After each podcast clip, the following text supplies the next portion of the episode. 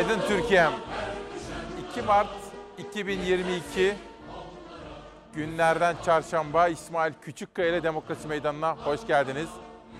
Pazartesi ve salı sabahı olduğu gibi çarşamba sabahında da Ankara'dayız, başkentimizde. Ekip arkadaşlarımla birlikte sizlere Türkiye'nin ve dünyanın konuştuğu manşetleri aktaracağız. Özel konu, manşetler, dosyalar ve özel bir konuğumuzla günü birlikte karşılayacağız. Günaydın. Bugün gündemde neler var efendim? Bir, Ukrayna'nın Rusya tarafından işgali. Türkiye'nin buradaki pozisyon ve açıklamaları. Dünyanın işgalci Rusya'ya karşı uyguladığı yaptırım kararları. Ve gece sizler uyurken ABD Başkanı Joe Biden yapmış olduğu konuşma manşetler. Bununla birlikte hafta başından itibaren gündeme taşımış olduğumuz 6 muhalefet partisi liderinin gündeme taşımış olduğu en önemli gündem maddelerinden bir diğeri olan parlamenter demokratik sisteme geçiş önerileri ve hükümetin bu konuda göstermiş olduğu tepkiler. Yani siyaset dünyasında yaşananlar.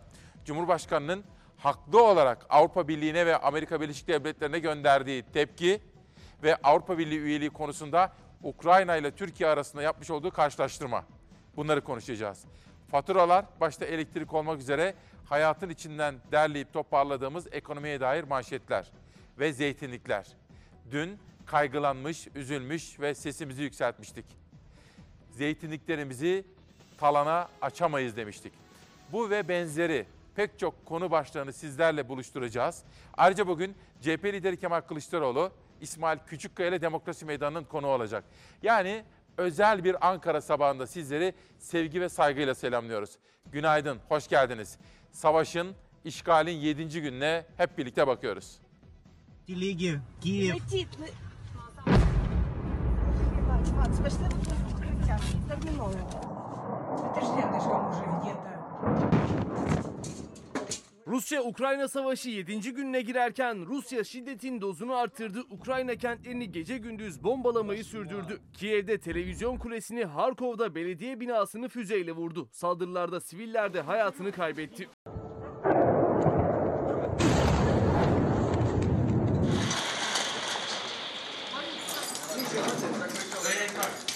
Rusya'nın Ukrayna'yı işgalinde 6 gün geride kaldı. 7. güne girildi.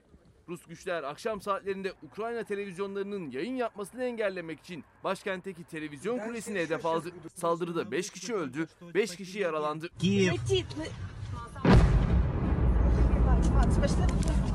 Gece saatlerinde Kiev'de yine patlama sesleri duyuldu. Jitomir kentindeki saldırıda ise biri çocuk 4 kişinin öldüğü açıklandı. Dün gün boyu Harkov'u roketlerle topçu ateşleriyle vurdu Rusya. Yeni günde de Harkov'a yönelik saldırıları sürdü.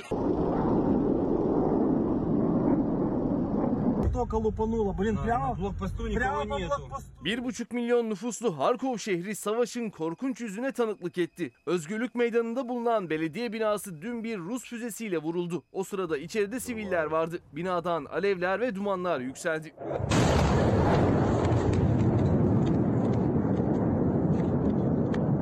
Saldırının şiddetiyle yoldan geçen sürücüler büyük şok yaşadı. Belediye binası ve civardaki yapılar harabeye döndü. Saldırıda en az 10 kişi yaşamını yitirdi, 35 kişi de yaralandı.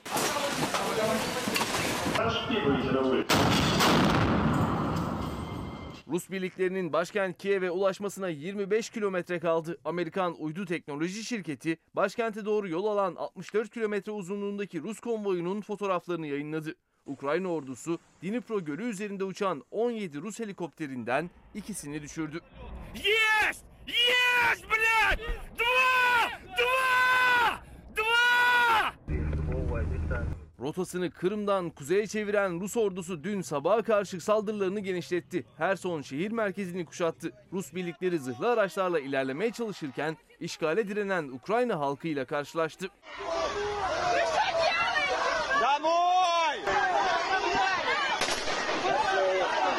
Konvoyu durduran Ukraynalılar Rus askerlerinin ülkelerine geri dönmesini istedi. Açılan uyarı ateşini dinlemeyen halk konvoyu elleriyle iterek durdurmaya çalıştı.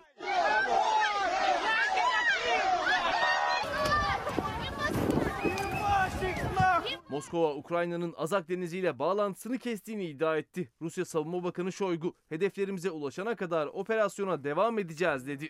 Ukrayna lideri Zelenski, Rusya'yı bir kez daha terör devleti olmakla suçladı. Там більше 20 вузів. Там Ukrayna lideri Zelenski dün video bağlantısıyla Avrupa Parlamentosu'na seslendi. Rusya'nın çocukları bile hedef aldığına dikkat çekti. Bizimle olduğunuzu kanıtlayın dedi. Konuşmasının sonunda ayakta alkışlandı. Ukrayna yurt dışındaki gönüllü savaşçılara vizesiz giriş hakkı tanıdı. Teslim olacak Rus askerlerine ise 40 bin euro verileceğini duyurdu. Rusya yasaklı misket ve vakum bombası kullandığı iddialarını ise yalanladı. Rusya'ya yönelik yaptırımlarda hız kazandı. İsviçre 207 yıl sonra tarafsızlık ilkesini terk etti. Avrupa Birliği'nin yaptırım paketini uygulama kararı aldı. İngiltere savaşta Rusya'nın yanında duran Belarus'u da yaptırım listesine aldı. Belarus Genelkurmay Başkanı dahil birçok kişi ve kuruma yaptırım uygulanacağını açıkladı. Amerika Başkanı Biden da ülkesinin hava sahasını Rus uçaklarına kapattıklarını duyurdu. Birleşmiş Milletler Konferansı'nda da dün Rusya'ya tepki vardı. Rus Dışişleri Bakanı Lavrov'un görüntülü mesajı yayınlanırken katılımcılar salonu terk etti. Savaşın 7. gününde cephede meydana gelen gelişmelere bakacağız. Ankara'nın buradaki pozisyonunu gözler önüne sereceğiz. Joe Biden'ın gece yapmış olduğu ulusal sesleniş konuşmasında Putin'in çok ağır bedel ödeyeceğini ve aynı zamanda oligarklar dediğimiz Rusların milyarlarca dolarlık servetinin yurt dışında üzerinde oturanlarla ilgili de yaptırımlar uygulayacağını açıklıyor. Bütün bunlara bakacağız. Aynı zamanda bugün Montreux Sözleşmesi ile ilgili bir takım sorularımız olacak. Cumhurbaşkanı Erdoğan'ın Avrupa Birliği'nin Türkiye'ye yönelik bugüne kadar sergilemiş olduğu ikiyüzlü tutarsız politikayı Ukrayna gelişmeleri bağlamında eleştirdiğini de sizlerle paylaşacağım. Tabii farklı ülkelerden gelen manşetler var bu konularda. Bunun dışında Sezgin Baran Korkmaz'la ilgili önemli bir gelişme var. Onu da sizlere aktaracağım. Zeytinliklerimizi koruma konusunda sesimizi yükselteceğiz. Bu artık binlerce yıllık zeytinliklerimizin korunması için en önemli gündem maddelerinden birisi.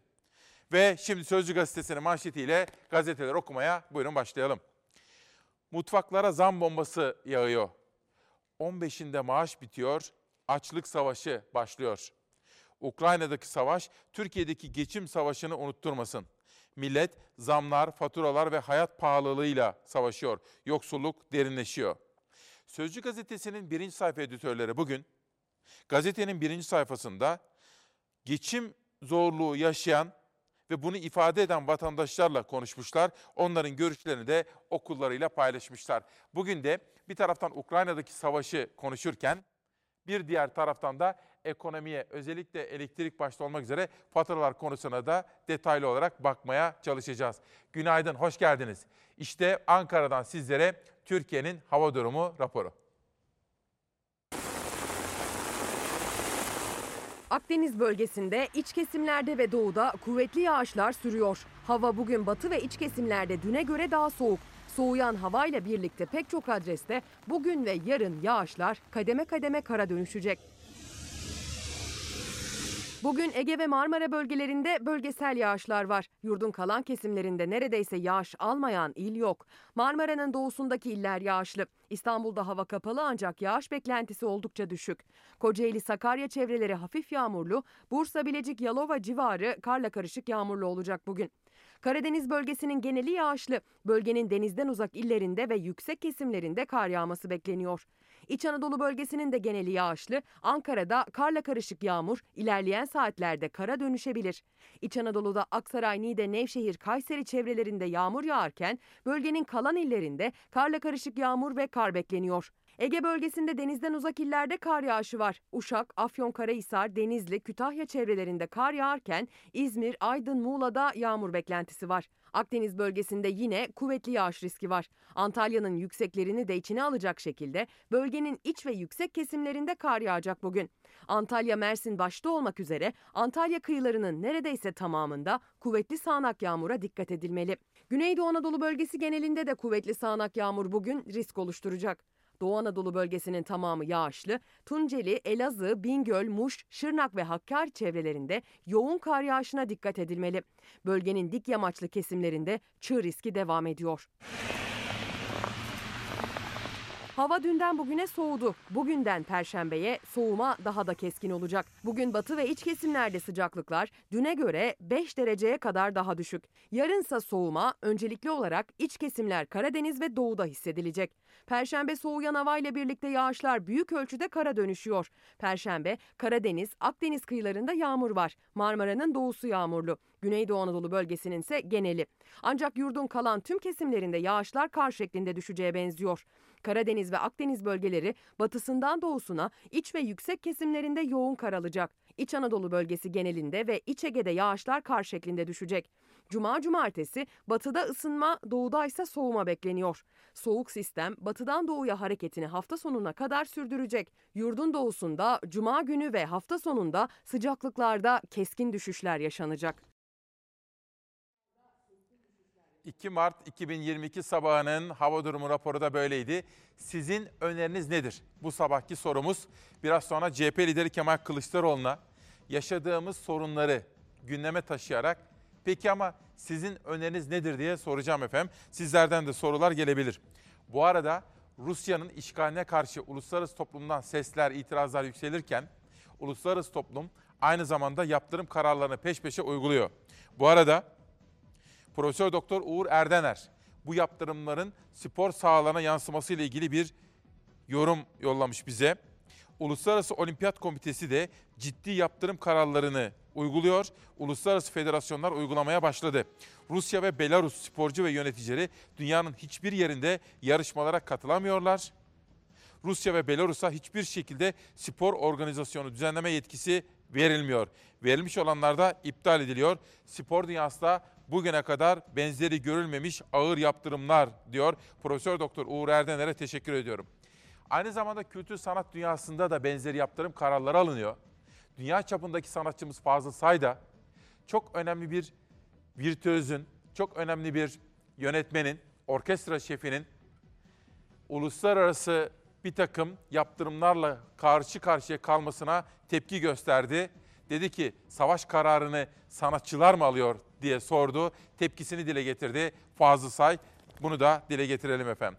Sözcüden hemen sonra Hürriyet'e Kiev'le ilgili manşete geçiyorum. Kiev'i boğma konvoyu. Kiev'i hedef alan Rus askeri konvoyu devasa boyutlara ulaştı.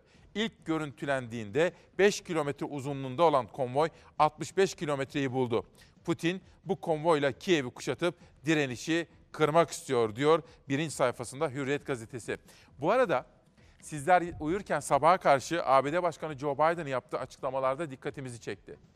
Ve Putin'in bir hesap hatası yaptığını, Ukrayna'yı kolaylıkla işgal edeceğini zannettiğini ama işlerin o kadar da kolay olmadığını ve sahada hiç de Putin'in istediği gibi gelişmelerin yaşanmadığını söyledi Joe Biden. Batılı ülkelerin Amerika dahil olmak üzere NATO'nun, Avrupa Birliği'nin bu konuda birlik ve kenetlenme içinde olduğunun altını çizdi ve Putin'in ve Rusya'nın ağır bir şekilde cezalandırılacağını da söyledi ABD Başkanı Joe Biden. Bütün bu gelişmeleri detaylı olarak konuşacağız ama aynı zamanda ıskalamadan ülkenin diğer gündem maddelerini de konuşacağız. Ki hepiniz biliyorsunuz biraz sonra CHP lideri Kemal Kılıçdaroğlu da 6 partili liderler zirvesinden sonra ilk televizyon programına çıkıyor. Biraz sonra buraya gelecek ve İsmail Küçükkaya ile Demokrasi Meydanı'nda sorularımızı yanıtlayacak. Şimdi sırada sağlık haberleri var. Son bir hafta 10 gündür bu yaptığı pikten sonra omikron varyantı ile enfekte olan insanlarda zatürreye yönelik çekilmiş akciğer tomografilerinde COVID zatüresinde oldukça azalma saptadı. Yani yaklaşık daha önce saptadığımızın dörtte biri oranında bir COVID zatürresi görüyoruz. Aşısızlar da akciğer tutulumu çok daha fazla oluyor. Önceki aylara göre koronavirüs hastalarında zatüre daha az görülmeye başladı. Vaka sayılarında ise son zamanlarda görülen düşüş test sayılarının artmasıyla yeniden yükselişe geçti. 24 saatte görülen vaka sayıları 60 bin sınırında. 203'te can kaybı var. O yüzden rehavete kapılmamak, hatırlatma dozlarını vaktinde yaptırmak gerekiyor. Bizim hani sevindirici gelişmeleri paylaşmamız kesinlikle insanlarda bir rehavet oluşturmamalı. Tüm yayınlar omikron delta'ya göre daha hafif seyrettiğini gösterse de daha çok insana yayıldığı için ülkemizde de daha çok ölüme neden oldu. Virüs kendi kendini yok ediyor diyebiliriz. Ama buna rağmen tedbiri elden bırakmamamız gerekiyor. Çünkü bu son varyasyonun ileride neler yaratacağı ile ilgili herhangi bir yorum yapmamız şu an için mümkün değil. Koronavirüs Bilim Kurulu yarın salgınla mücadelede gelinen nokta ve kısıtlamaların tekrar değerlendirilmesi gündemiyle toplanıyor. Yarın saat 18'de bir açıklamayla huzurlarınızda olacağım. Bu açıklamanın bir süredir beklenen açıklama olacağına inanıyorum. Sağlık Bakanı Fahrettin Koca kısıtlamaların daha da gevşeceği sinyalini verse de tedbirin elden bırakılmaması gerekiyor. En önemlisi de aşılamanın yeniden hızlanması 24 saatte 81 ilin tamamında uygulanan tüm dozlar 30 bini bile bulmuyor. Radyoloji Profesörü Güner Sönmez ulaşılan olumlu tablonun tersine dönmesinden endişe ediyor. Yaklaşık 23 milyon üstünde insan henüz iki doz aşı olduğu halde üçüncü dozu olmamış. Salgın henüz bitmedi, devam ediyor. Günde 200'ün üzerinde insanımızın ölümüne neden olan bir hastalığı küçümsememeliyiz. Ta ki tüm dünyada pandemi kalktı denilene kadar aşılanmaya devam etmemiz gerekiyor. Sağlık Bakanı Fahrettin Koca bu akşam bilim kurulu toplantısından sonra 18'de hepimizin heyecan ve umutla beklediğini söylediği bir açıklama yapacak efendim. Bu arada Joe Biden'ın açıklamalarını bizler tabii ki canlı olarak izledik sizlere manşetleri aktarabilmek için. Joe Biden da dünyanın ve insanlığın pandemiyi yenmek üzere olduğunu, gerekli hazırlıkların tam olarak yapıldığını ve dünyaya iyi günlerin de yakın olduğunun altını çizdi. Onu da söyleyelim. Tekrar etmek isterim. CHP lideri Kemal Kılıçdaroğlu biraz sonra demokrasi meydanına katılacak. Sizler de Kılıçdaroğlu'na arzu ettiğiniz soruyu bana gönderebilirsiniz. Bugün siz ne öneriyorsunuz dedik efendim. Gazeteleri okumaya Cumhuriyet Gazetesi ile devam ediyorum. Ekonomi savaşları gazetenin bugünkü manşeti. Rusya-Ukrayna savaşının 6. gününde yaptırımların etkisi hissedilmeye başlandı. Batı'nın Rusya'yı hedef aldığı yaptırımlar ağırlaşıyor. Ukrayna'ya saldırısı nedeniyle uluslararası ödeme sisteminden çıkarılan ve rezervleri dondurulan Rusya'ya bir yaptırımda Visa ve Mastercard'dan geldi. İki ödeme kuruluşu da Rusya Merkez Bankası'nın ve Rusya merkezi finans kuruluşlarının engelleneceğini duyurdu. Rusya ile 35 milyar dolar, Ukrayna ile de 7,5 milyar dolarlık ticaret hacmi bulunan Türkiye, yaptırımlardan etkilenen ülkelerin başında geliyor. İş insanları döviz kullanamıyorlar. Rublede de kuru tutturamıyoruz. Serbest piyasa ve bantta fiyatları çok değişiklik gösteriyor. Ticaretimiz durdu diyorlar. Bu şekilde açıklamalar yapıyor. Bugün Rusya ve Ukrayna ikinci tur ateşkes müzakerelerine başlıyorlar.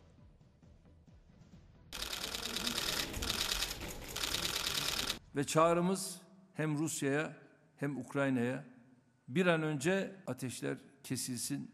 Karamsar olmak istemiyorum ama gördüğüm tablo çok umut verici değil. Ukrayna'ya Rusya'nın saldırıları sürerken Ankara'nın da tüm dünyanın olduğu gibi gözü kulağı müzakere görüşmelerinde taraflar bugün bir kez daha bir araya gelecek. Ee, Rusya'nın bazı gerçekçi olmayan maksimalist bir takım talepleri var.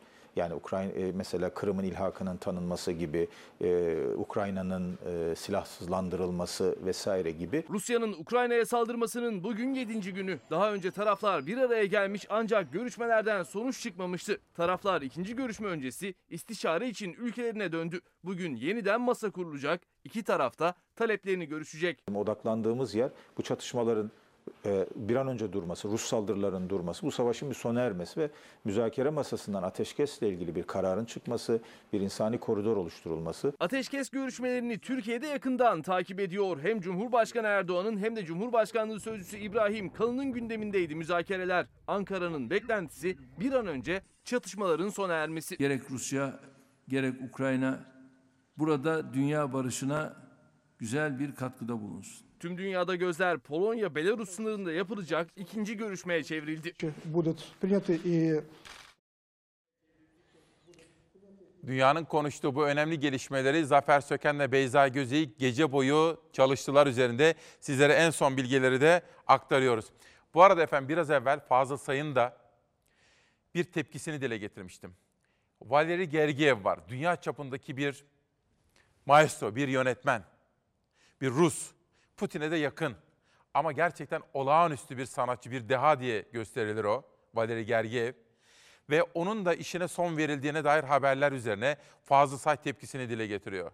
Rus olabilir, Putin arkadaşı da olabilir diyor Fazıl Say ve şunu soruyor haklı olarak. Savaş kararını sanatçılar mı alıyor? İşte bu da sanat dünyasından son derece önem verdiğim bir çıkıştı. O halde şimdi manşetlere milliyetle devam edelim. Sivil katliamı. Milliyetin birinci sayfa manşeti. Rusya halkın yaşadığı noktaları bombalıyor. Rus uçakları Ukrayna'nın ikinci büyük kenti Harkov'un merkezini vururken 65 kilometrelik Rus zırhlı araç konvoyu Kiev'e dayandı. Bu arada sizler ne düşünüyorsunuz efendim? Joe Biden ifade ettiği gibi Rus lider Putin bir hesap hatası yaptı diyor Biden. Katılıyor musunuz? Batı'nın ikiye bölüneceğini, etkisiz kalacağını ve Rusların Ukrayna'yı bir günde kolaylıkla işgal edebileceğini düşünmüş. Amerikalıların yaklaşımı bu şekilde. Ancak Ukraynalılar direniyorlar. Ukraynalılar kendi vatanlarını savunuyorlar. Tabi dünyada da bir ses yarattılar, bir yankı yarattılar. Bütün bunları da yine konuşma gayreti içerisinde olacağız efendim. Bu arada biz bütün bunları konuşurken yani bir taraftan Ukrayna'nın işgaline, bir taraftan Altı Muhalefet Partisi'nin bir araya gelerek Türkiye'ye yeni bir öneri sunmasına, bir taraftan faturalara, elektrik faturaları başta olmak üzere ekonomiye bakarken şunu da unutmamamız gerekiyor. Dün sizlere söz vermiştim. Daha evvel birkaç kez yine benzeri girişimlerle karşı karşıya kalmıştık. Binlerce yıldır var olan zeytinliklerimiz, ölümsüzlüğün ve bereketin timsali olan, sembolü olan zeytinliklerimiz, ranta, talana kurban edilemez. Resmi gazete yayınlanan bir yönetmelikle zeytin alanları madenciliğe açılmış vaziyette. Kanuna aykırıdır. Ne zeytinlerimizden, ne Akbelen Ormanı'ndan, ne İkizköy'ün topraklarından asla vazgeçmeyeceğiz. Canları pahasına korudukları zeytin ağaçları yönetmelik değişikliğiyle artık kesilme tehlikesiyle karşı karşıya. Resmi gazetede yayımlanan değişikliğe göre elektrik üretiminde kullanılan kömür madeni sahaları zeytinliklere denk gelirse zeytin ağaçları kesilebilecek. Kamu yararından bahsediyorlar. Hangi kamu yararı? Her bakımdan çok maliyetli bir elektrik üretim yöntemi. Zeytin üretimine, zeytin gibi böyle hazine değerindeki bir tarımsal üretime nasıl üstün olduğunu o zaman çıksınlar, ülkeyi yönetenler, karar verici konumdakiler e, hepimize anlatsınlar. 780 dönümlük Akbelen Ormanı'nın içinde 150 dönümlük zeytinlik arazilerimiz var. Ve çevresinde 1500 dönümün içinde 35 bin zeytin ağacımız var. Muğla İkizköy'de zeytin üreten köylüler Akbelen Ormanı'nın ve zeytin ağaçlarının madenciliğe kurban edilmemesi için dava açmıştı. Keşif yapılacaktı. Yönetmelik değişikliği tam da keşfin yapılacağı güne denk geldi. Bugün Akbelen Ormanı'nda bilirkişi keşfimiz var. Tutunduğumuz tek dayanağımız zeytin yasası ile ilgili hemen karar değişikliği yaptılar. Bu sabah çok kötü uyandık. Artık maden madeni mi yiyeceğiz? Zeytini mi e, tercih edeceğiz? Bunu tercih yapmak zamanıdır. Onlar rant uğruna çalışıyor, ithalat lobilerine hizmet ediyorlar. Ülkemize de yazık ediyorlar. 200 yıllık, 300 yıllık, 400, 500 yıllık zeytinler kesilecek arkadaşlar. Niye? Efendim orada maden çıkartacak. Kim çıkartacak? Filanca iş adamı. Yahu yazıktır. Bu vicdansızlıktır. Anayasaya aykırı. Bu meclisin iradesi beş kez o maddenin geri çekilmesi yönünde tecelli etmişken vekiller yapmayın etmeyin zeytinlikte maden mi olur demiş. Dün akşam bu meclisin iradesine darbe yapılmıştır. Mecliste de gündeme gelen düzenlemeyi muhalefet yargıya taşımaya hazırlanıyor. Sözcü gazetesi yazarı Çiğdem Toker de yönetmelik değişikliğinin zeytincilik kanununa aykırı olduğu görüşünde. Zeytincilikle ilgili bir kanun var ve bir kanun varken bu kadar önemli bir konunun yönetmelikle düzenlenmiş olması yasaya aykırı. Hukuki süreçler devam edecektir. Biz davamızı sürdüreceğiz. Bu yönetmeni iptal için dava açacağız. Akbelen Ormanı'nda beklenen keşifte ise bölge halkı ve çevreciler adalet talep etti. Davalı şirketin avukatı madenden çıkarılacak kömürün elektrik üretiminde kullanılacak olmasını vurguladı. İkizköylülerse ormanın ve zeytinin önemini. Kömür öldürür, zeytin yaşatır dedik. Buradan nasıl geçimimizi sağladığımızı anlattık. Hayvanlarımızı, koyunlarımızı, keçilerimizi, en önemlisi zeytinlerimizi, şifamızı, zeytin şifadır dedik. Zeytin şifadır diyen İkizköylüler projenin ÇED raporu olmamasına dikkat çekti. Köylü hukuki mücadeleyi sürdürmekte kararlı olduğunu söyledi. Zeytin için adalet, beler için adalet.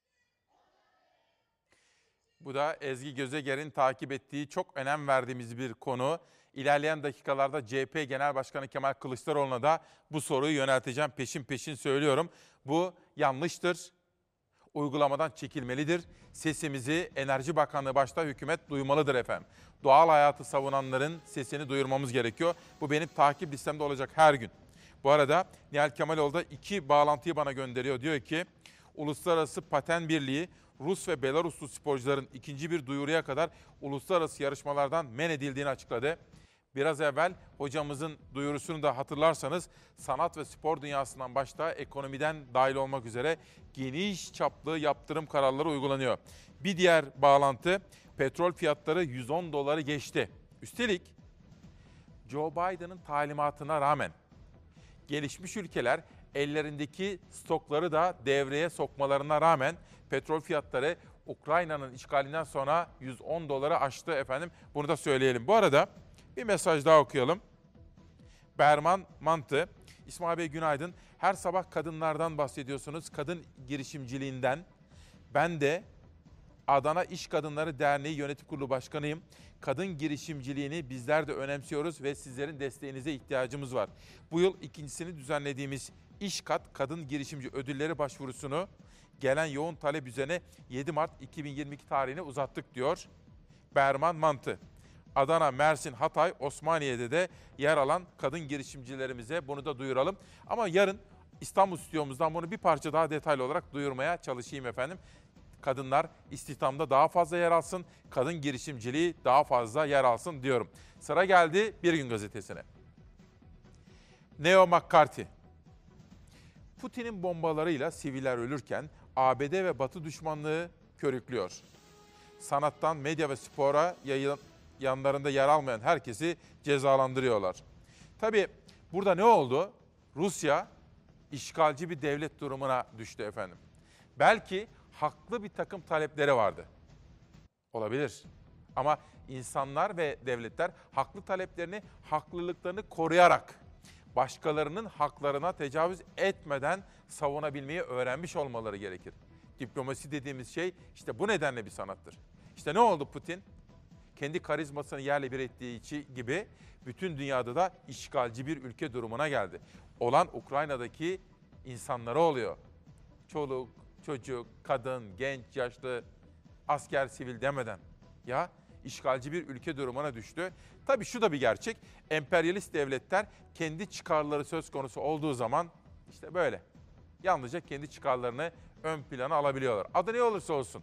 Amerika da böyle, Rusya da böyle, Çin de böyle, Hindistan da böyle. Bak Hindistan bile sesini çıkarmıyor. Neyse sabah 5'te kalktık. Hazırlıklarımızı yaparken bir taraftan ABD Başkanı Joe Biden'ın bu yılki ulusa sesleniş, ulus birliği isimli konuşmasını dikkatle izledik. İşte size oradan derlediğimiz bir manşet.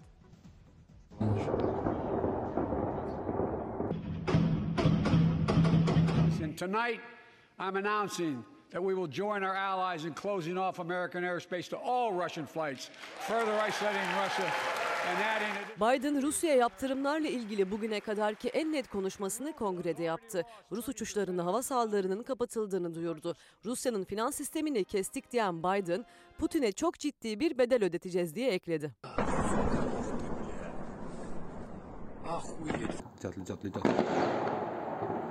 пролетели. Он еще летит. Rusya'nın Ukrayna saldırılarında şiddetin dozu arttı. Ölen çocuklar ve siviller savaşın en karanlık yüzüne dünyayı şahit ederken Ukrayna Devlet Başkanı Zelenski müttefiklerimiz elini çabuk tutsun dedi. Ardından Amerika Birleşik Devletleri Başkanı Biden Putin'e sert çıktı, yaptırımları genişletti. Şu anda müttefiklerimizle birlikte çok güçlü ekonomik yaptırımlar uyguluyoruz. Rusya'nın en büyük bankalarını ve uluslararası finans sistemini kesiyor. Rusya Merkez Bankası'nın Rus rublesini korumasını engelliyoruz. Putin 630 milyar dolarlık savaş fonunu değersiz hale getiriyor. Rusya'nın para birimi değer kaybetmeye devam ederken Biden bu daha başlangıç mesajı verdi. Rusya ekonomisi yerli bir oluyor diyen Biden tek suçlu Putin dedi. Ruble şimdiden %30 değer kaybetti. Rusya borsasındaki kayıpsa %40'a ulaştı ve hala ekonomik yaptırımlar devam ediyor. Rusya ekonomisi yerle bir oluyor. Bunun tek suçlusu Putin'dir.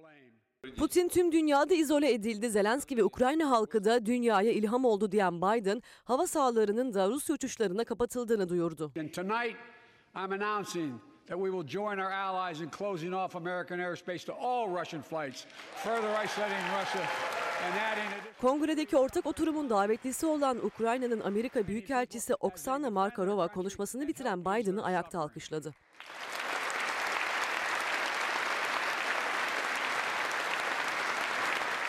Öte yandan Biden Rus güçlerle çatışmaya girmeyeceklerinin ama Ukrayna'ya ve Ukrayna halkına desteğin süreceğinin altını çizdi. Bir gün gazetesinde ihalelerle ilgili de bir haber var. Fakat o ihalelerle ilgili manşeti ben biraz sonra burada ağırlayacağımız CHP lideri Sayın Kılıçdaroğlu'na yönelteceğim. Bu arada rahmetli Şükrü Kızılot, onun ofisine gittim. 30 yıllık yaklaşım dergisi ve orada Ekrem Sarısı hocamı, Sezgin hocamı, Tülay Hanım'ı, yani Şükrü Kızılot'tan bize miras kalan o değerli insanları gördüm. Ve bu dergiyle ilgili de bir takım notlar aldım. Hatta Ekrem Sarısı hocam altı partinin bir araya gelmesi iyi güzel, amenna. Ama halk ekonomik sıkıntı içinde. Altı partinin liderleri ve özellikle Sayın Kılıçdaroğlu ekonomik sorunları nasıl çözeceklerini somut olarak anlatabilmeliler dedi. Ben de notumu aldım. Ekrem Hoca'nın o sorusunu da Kılıçdaroğlu'na yönelteceğim efendim. Bu arada Şükrü Kızılot hocamı saygıyla rahmetle anmış olalım. Bir gün gazetesinden sıra geldi Sabah gazetesine. Bu arada efendim yönetmen koltuğunda burada Ankara'da Savaş Yıldız kardeşim var. Savaş'la birlikte editörüm Zeray Kınacı ve Duru Arca ve burada da teknik servisteki ekip arkadaşlarım Kim Bunlar ekibi sağ olsunlar. İstanbul'da da İrfan Tomakin ve bütün ekip arkadaşlarıma içtenlikle teşekkür ediyorum. Buyurun Sabah gazetesini okuyalım. Kolay değil. Tabii stüdyonun konforlu ortamı gibi değil ama şurası da içimizi açıyor doğrusu. Üç gündür Ankara'da haberin olduğu yerde başkentteyiz. Altı partili liderler zirvesini, savaşı, Ankara'nın gündemini de sizlere aktarmaya çalışıyoruz. İşte görüyorsunuz efendim ve manzaramız böyle. Biraz sonra da Kılıçdaroğlu'nu ağırlayacağım. Buyurun sabah okuyalım. Elveda diyor. Elveda benim güzel Kiev'im. Gece gündüz bombalanan başkentte ölümden kaçan Ukraynalılar şehirden ayrılırken geride sadece yerli bir olan evlerini değil hatıralarını da bırakıyor. İşte savaşın acısını her zaman masum insanlar çeker, faturayı halklar öder. Gazetenin hemen birinci sayfasında Cumhurbaşkanı Erdoğan'ın bir haber ve açıklaması var. AB üyeliği için savaş mı lazım? Erdoğan haklı bir soru soruyor. Açık açık ifade etmeliyim ki bu soruyu da Kılıçdaroğlu'na soracağım. Erdoğan'ın batılı ülkeleri bu ikiyüzlü, ikircikli tutumları nedeniyle eleştirirken, mesela bakın, Avrupa Birliği'nin savaş çıktıktan sonra Ukrayna'nın üyeliğini gündeme almasına sert sözlerle yanıt verdi. Neden bizim üyeliğimizi de gündeme almıyorsunuz? Türkiye'ye de bir saldırı olmasını mı bekliyorsunuz derken haklıydı Erdoğan ve o haklı sözleri de ben biraz sonra CHP lideri Kılıçdaroğlu'na soracağım. Acaba ana muhalefet lideri bu konuda neler düşünüyor diyelim. Tabii bir de faturalar gündemde öyle değil mi efendim? Faturalar, akaryakıt. İzleyelim mi? İzleyelim. Türkiye'den sonra uyumuyoruz. Benzine zam mı gelecek veya düşecek mi diye. 7 liradan 10, 16, 17 lira oldu. 72 kuruş indirim gelsene gelmesene. Devede kulak. Benzine 72 kuruş indirim geldi ama indirimin çoğu ÖTV'ye gitti. Çünkü aynı zamanda benzindeki ÖTV de artırıldı. Eşel mobil sisteminin sona ermesiyle 2 lira 3 kuruş olan ÖTV 2 lira 52 kuruşa yükseltildi. Yani 49 kuruş ÖTV zammı eklenince pompaya yansıyan indirim benzinde 23 kuruşla sınırlı kaldı. Zamanında akaryakıt fiyatları 7 lirayı geçmesin diye uygulamaya konulan Eşel mobil sistemi akaryakıt fiyatları 17 lirayı bulmuşken devre dışı bırakılıyor. 7 TL'ye kadarken daha az yansıyordu. Şimdi yükseldikçe daha fazla yansıyor. Akaryakıta son aylarda gelen yüksek zamlarla birlikte ÖTV de geri döndü. Üstelik zamlar lirayla, indirimler kuruşla yapılıyor. Cuma gecesi benzine 1 lira 61 kuruş zam gelmişti. İndirim 23 kuruş. Motorine gelen zamsa 1 lira 51 kuruştu. Ondan da indirim 96 kuruş. Her ikisinin litre fiyatı da hala 16 liranın üzerinde. 5 lirada inse yine yüksek. Niye yüksek? Zaten 7 liraya kullanıyorduk bir sene önce. Benzine 72 kuruş indirim geldi. 50 kuruşu ÖTV'ye gitti. Üstelik geçtiğimiz yıl bugünle kıyaslandığında benzinin litre fiyatı iki katından da fazla. 1 Mart 2021'de yani tam bir sene önce benzinin litresi 7 lira 23 kuruştu. Motorinin litresi ise 6 lira 66 kuruş. İkisine de bir senede 9 liranın üzerinde zam geldi. Bu fiyatların üçte biri de ÖTV ve KDV. Devlet artık tamamını alıyor. Ya o zaman yanlış yapıldı ya şu an yanlış yapılıyor ama bir yanlış olduğu kesin. Çünkü geldiğimiz noktada zamlar, fiyat artışları, enflasyon, vergi yükünün artışı vatandaşın alım gücünü her geçen gün düşürmektedir. Bu nedenle aslında bu marjın vatandaş lehine kullanılması gerekmekteyken bugün artık devlet bu feragattan vazgeçmiştir. Yani 100 milyon eskiden güzel bir paraydı. Şimdi 100 milyon abiye 100 milyon koy derken kafayı büküp şöyle söylüyoruz. Sürücünün elindeki 50 liranın yerini 100 lira aldı. Zamlı akaryakıt fiyatları karşısında sürücünün alım gücü kalmadı. Eskiden 100 milyon aldığım zaman bir hafta gö- götürüyordu beni. 100 liralık alıyorum. Yarım gün yetiyor. 360 liraya depoyu fulluyordum. 850 lira falan oldu. Eskiden daha ucuz olduğu için tercih edilen LPG otogaza da üst üste zam gelmeye devam etti. Benzin ve motorine gelen indirimle birlikte dün LPG otogaza 33 kuruş zam gelmişti. Hemen ertesi gün otogaz yine bu kez 61 kuruş zamlandı. Bugünden itibaren son gelen iki zamla birlikte otogaz artık 94 kuruş daha pahalı satılacak. Öte yandan ham petrolün varil fiyatı gece saatlerinde 110 doların üzerine çıktı. Bu artış akaryakıtta yeni zamların yolda olduğu şeklinde yorumlandı. Gayet tabii ki hem Ukrayna ile ilgili sorularım olacak Kılıçdaroğlu'na hem de 6 partili liderler zirvesini. Çünkü CHP lideri Kılıçdaroğlu veya herhangi bir lider o toplantıdan sonra yayına çıkmamıştı. İlk defa bizlerle birlikte olacak. O nedenle sorumuz çok. Ekrem Bey'in ifade ettiği gibi o liderlerin bir araya gelmesi güzel amenna ama halka ekonomiyi nasıl düzelteceklerini anlatabilmeleri gerekir diyor diye Ekrem Bey. Mahmut Bey de diyor ki yeni masalar kurulmalı. Ekonomi masası, adalet masası, tarım masası, sanayi masası, esnaf masası, köylü masası gibi diyor efendim bakın. Doğru. Şimdi de Yeni Çağ ve Türk Gün gazetelerinin manşetlerine şöyle bir bakalım. Yeni Çağ. Putin vuruyor, ABD kıvırıyor manşeti atmış. Ve bölgeden bir takım fotoğraflar, detaylar, haberler. Aynı zamanda birinci sayfadaki detayda barış görüşmelerinde bugün ikinci turun başladığına dair bir haber, detay dikkatimi çekiyor Yeni Çağ'da. Geçelim Türk Gün gazetesine. Gazetenin sür manşetinde Ukrayna hassasiyetini Türkiye'ye de gösterin diyor. Bu da gerçekten benim de evet dediğim, altına imzamı atacağım dediğim Erdoğan'ın açıklaması. İf- ifade ettiğim gibi Kılıçdaroğlu'na bunu soracağım. Erdoğan'dan Avrupa Birliği'ne üyelik tepkisi. Türkünü veremiyor muyuz arkadaşlar? Veremiyor muyuz? Ben göstereyim. Peki. Seçmiştim sabah ben bunu Savaş. Ukrayna hassasiyetini Türkiye'ye de gösterin diyor. Bakın Erdoğan'dan Avrupa Birliği'ne üyelik tepkisi. Çünkü Türkiye'yi yıllardan beri oyalıyorlar. Türkiye gibi bir ülkenin Avrupa Birliği'ne katacakları o kadar çok şey var ki. Bizim de çıkarımıza onların da çıkarına ortak bir şekilde bunu yapabilmemiz gerekiyordu. Ancak ikiyüzlü, ikircikli politikalar, tutarsız politikalar nedeniyle maalesef bizi yıllardan beri çeyrek yarım asırdır kapıda bekletiyorlar efendim. Ve savaşta kime olan olur efendim? Ha? Savaşta olan halka olur. Sivil araç bulsak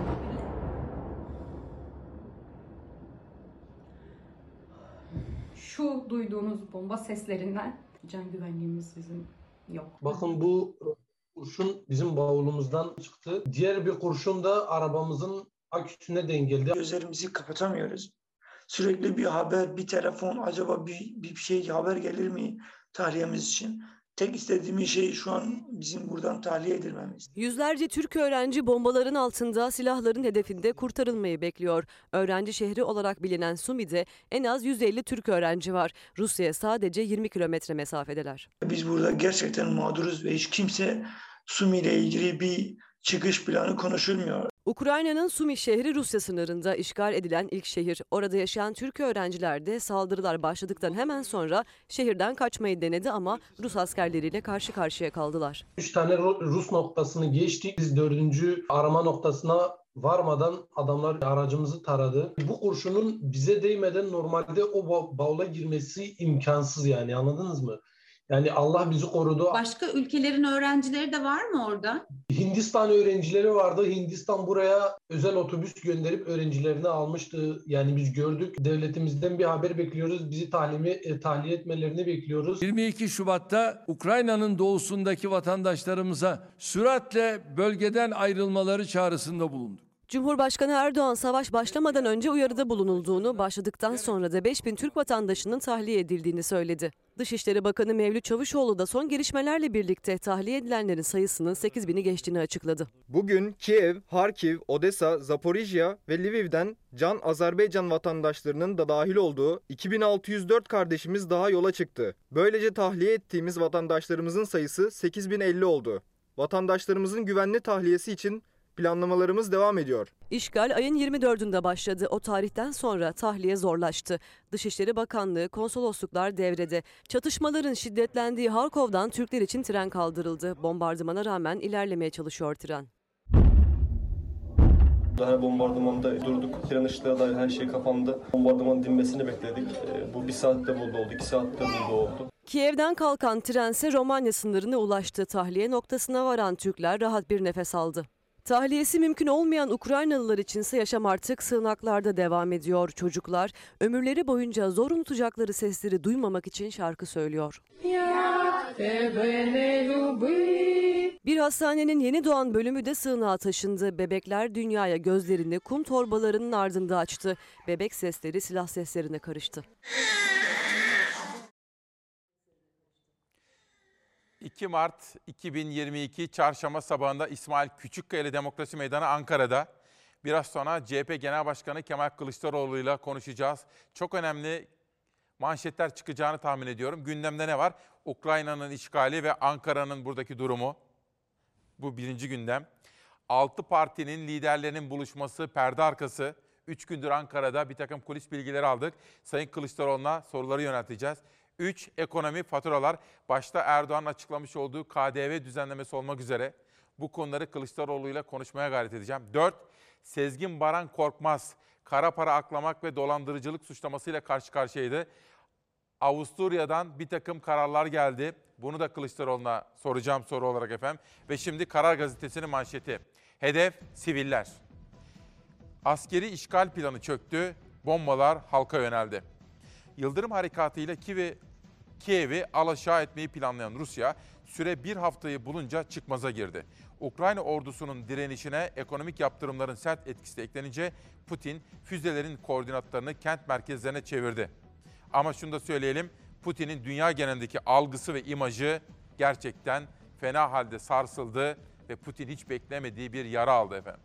Gündemin birinci maddesi bu. İki, kararda bir başka detay daha birinci sayfada dikkatimi çekti.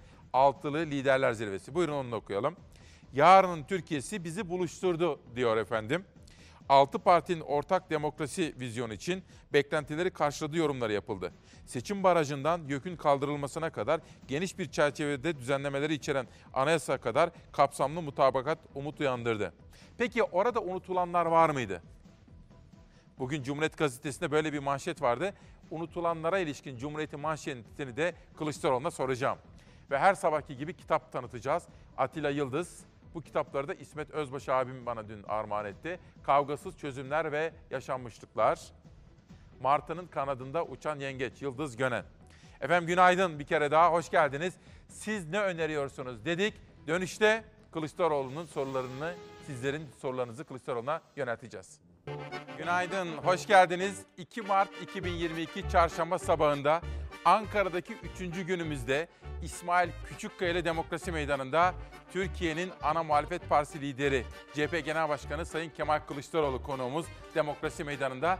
Siz ne öneriyorsunuz diye sorular soracağız. Hoş geldiniz efendim. Teşekkür ederim. Siz de hoş Nasılsınız? geldiniz. Umarım Ankara'da 3 gün e, güzel geçmiştir. Ankara bize iyi geliyor efendim. Doğan'la da onu konuşuyorduk. Evet. Yayın yönetmenimiz Doğan Şentürk'le. Şimdi Ankara olunca tabii her yerde haber, kulis, Öyle. bir yerlere gidiyorsunuz. Haberin merkezi. Haberin merkezi. Öyle, öyle. Şimdi de efendim size öncelikle teşekkür ediyorum. 6 partili liderler zirvesiyle Evet. ilgili bir yayın Ona planlamıştık. da tanıklık ettiniz. Sağ olun. E, Onu bizim, e, geldik. Bizim Tarihi bir olay. siyaset tarihimizin önemli bir olayı. Çok önemli bir olay. Öyle, öyle. Ve sizin dünkü grup konuşmanızdan manşetler seçtim efendim. Evet. İktidarın bu konudaki tepkilerini de derleyip toparladım. Güzel. Sizin yaklaşımlarınızı merak ediyorum. Bu arada öncelikle bu yayının böyle planlaması, şimdi savaş da oldu tabii Evet, Rusya'nın evet, işgali ama evet. biz aslında sizin basın danışmanınız Ömer Bey'le Evet. bunu liderler zirvesiyle bağlantılı olarak planlamıştık Evet. uzun bir zaman. Ama sizi onu biraz sonra sormak üzere. Şimdi önce Ukrayna meselesi. Fakat Peki. efendim şu dikkatimi çekti. Bu nedir Sayın Genel Başkan? Bu güçlendirilmiş parlamenter sistem e, her siyasi 6 siyasi parti liderde e, olan e, bir e, şey e, bir e, kitap kitap diyelim. Ha, orijinal imzalar var, Orijinal ıslak imzalar imzalar. var, ıslak imzalar var. E, genel başkanlar imzaladılar. Her bir genel başkanda birer tane var böyle. Ha, bu sizin nüshanız. Bu bizim Bir evet. gösterebilir miyim Tabii, efendim? İzin tabii, verir misiniz? Tabii, Ha, tabii, bu tabii. ıslak imzalı. Islak im- evet ıslak imzalı. Ha bunu siz ileride hani diyorsunuz ya bugünlerde CHP'nin müzesine mi Evet, evet partinin arşivinde yer alacak. Önemli değil mi efendim Önemli altı tabii. lider? Önemli. Altı liderin ıslak imzaların olduğu bir metin önemli tabii. Bu konuda Ankara'daki kime gittiysek Evet. sizin buradaki çabalarınızdan özellikle bahsediyorlar. Onu söyleyeceğim efendim. Sağ olsunlar bütün siyasi partilerin genel başkanları da aynı çabayı gösterdiler. Onu da ifade etmek isterim. Peki bu konuya gireceğiz Tabii, detaylı olarak. tabii. Efendim öncelikle kısa kısa ama net olarak sizin yaklaşımlarınızı çok merak ediyorum. Rusya Ukrayna'ya askerlerini soktu. Evet. Bir çeşit işgal Evet. var. Ankara bunu savaş hali olarak tanımladı. Önce Evet. kısaca bu olay ne oldu, neden oldu? Bir kısa bir değerlendirmenizi alırsam bakış açınızı merak ediyorum. Rusya'nın Ukrayna'yı işgali ve yaşananlar.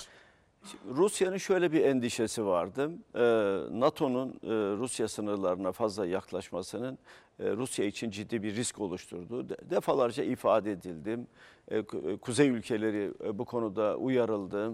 NATO'ya üye olmayın diye. Dolayısıyla Polonya'nın, Macaristan'ın NATO'ya üye olması, Avrupa Birliği ile ilişkileri güçlendirmeleri Rusya kendi geleceği açısından risk olarak görüyordu ve dolayısıyla NATO'nun daha fazla yaklaşmasını istemiyordu. Kırım'ı e, kendi topraklarına katarak Karadeniz'deki e, Rusya egemenliğini de e, büyütmeye çalıştı.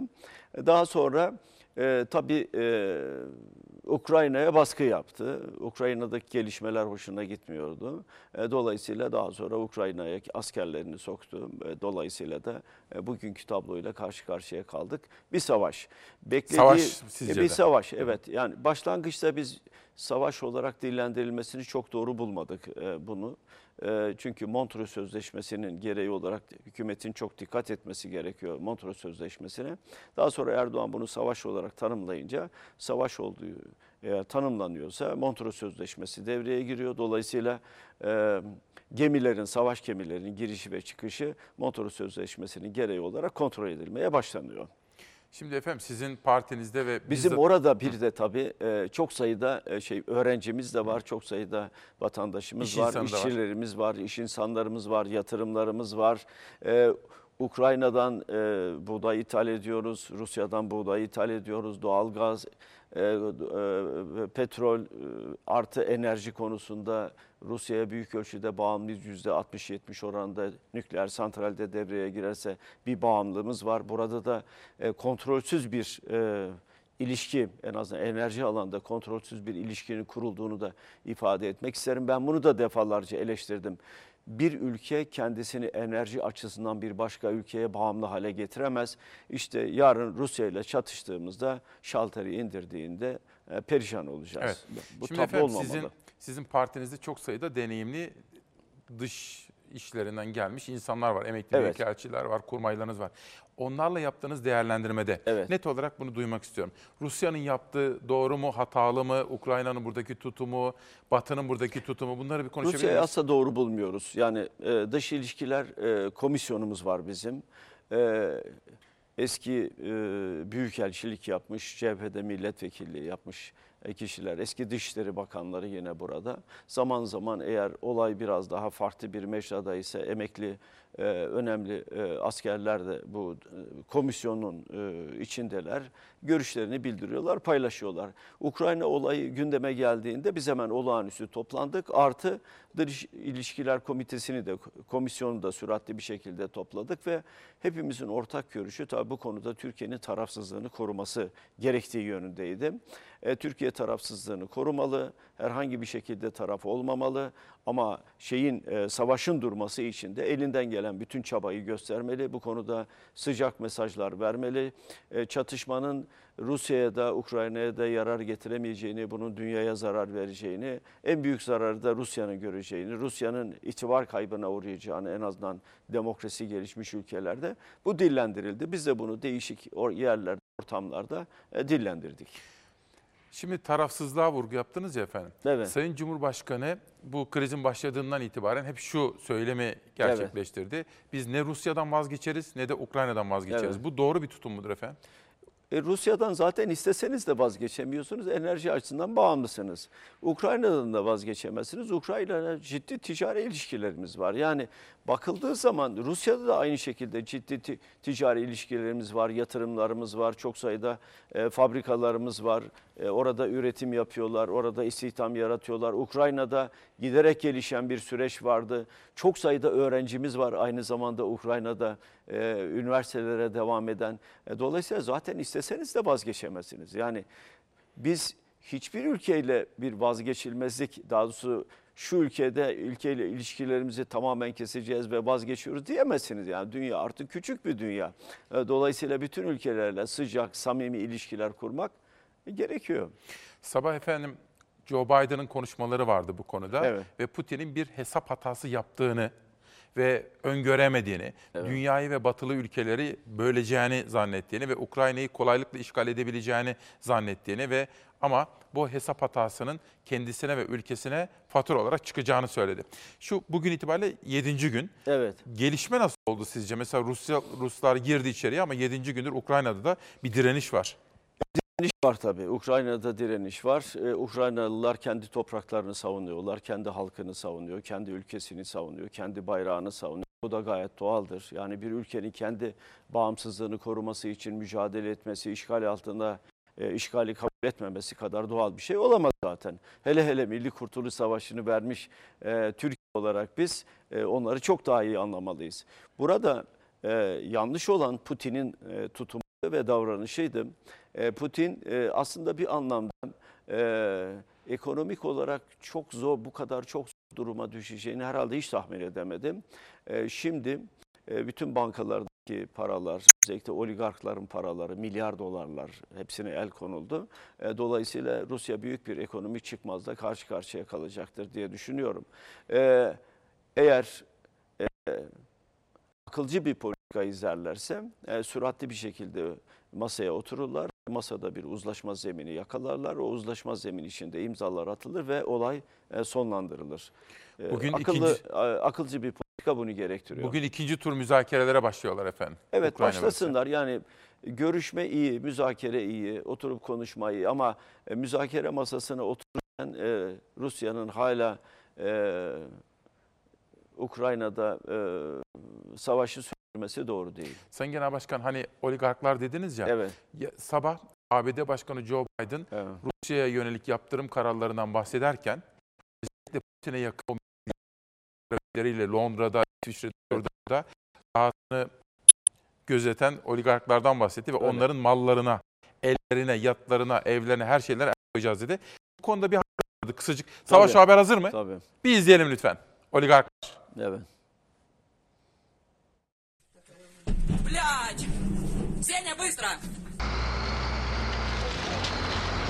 I say to the Russian oligarchs and the corrupt leaders who built billions of dollars off this violent regime no more. Biden Rusya'ya yaptırımları genişlettiği kongre konuşmasında Rus oligarkları da hedef aldı. United States Amerika Birleşik Devletleri Adalet Bakanlığı, Rus oligarklarının suçlarının peşine düşmek için özel bir görev gücü kuruyor. Yatlarını, lüks dairelerini, özel jetlerini bulmak ve ele geçirmek için Avrupalı müttefiklerle birleşiyoruz.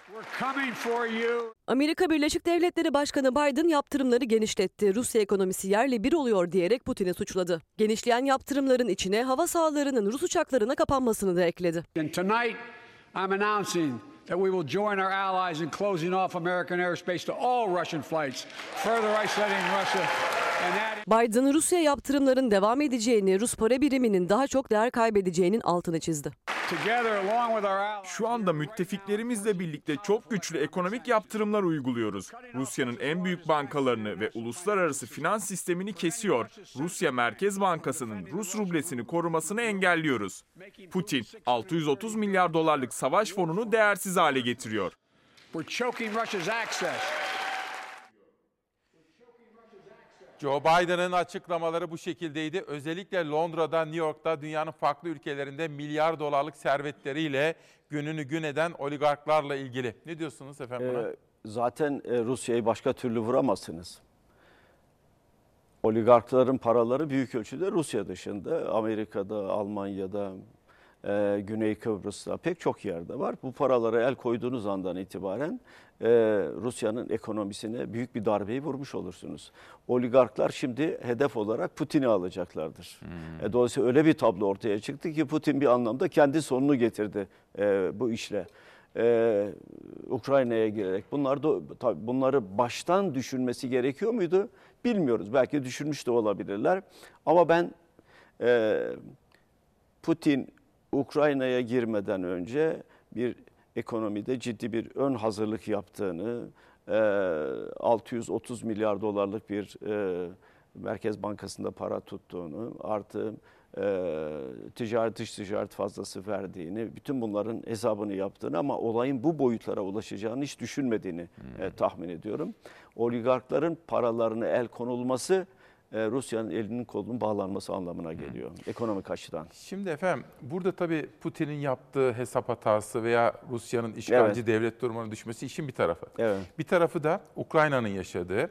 Ben şimdi bu kriz çıktığından itibaren şunu söylüyorum. Diyorum ki demek ki hiçbir emperyalist güce adı Amerika olsun, Rusya, Çin, Hindistan Evet. güvenerek hiçbir halk böyle özgürlük şarkıları falan çalamaz. Yani inanmayacaksınız. Tabii. Biz kendi ülkemizin çıkarlarını savunan bir çizgi. Şimdi bu bugün Sabah gazetesinde bir haber dikkatimi çekti. Evet. Dün Adalet Kalkınma Partisi lideri ve Cumhurbaşkanı Erdoğan da bunu söylüyor. Ben doğru buldum ama benim doğru bulmam Evet. önemli değil. Sizin görüşünüzü Evet. merak ediyorum. AB üyeliği için savaş mı lazım? Yani şunu söylüyor Sayın Erdoğan diyor ki bizi de yıllardan beri kapılarda bekletiyorsunuz. Oyalıyorsunuz. Kullanıyorsunuz diyor. Bunu bir yorumlar mısınız efendim bana bu E, açıklamaları? e, söylem doğru.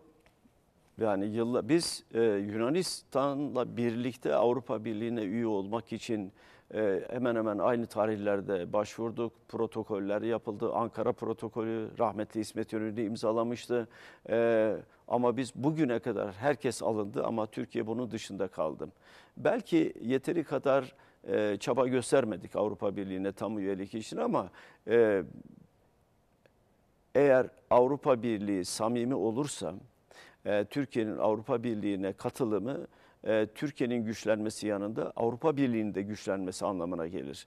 Bugünkü tablo Türkiye'nin Avrupa Birliği'ne üyeliğinin ne kadar önemli olduğunu da göstermesi açısından son derece değerlidir.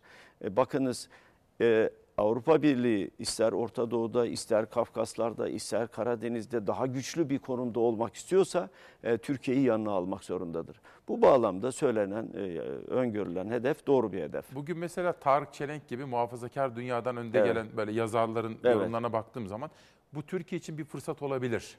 Ve Evet. biz Avrupa Birliği müzakerelerini hızlandırabiliriz. Yani Avrupa Birliği'ni de bu konuda sıkıştırabiliriz diyorlar. Mantıklı geliyor mu?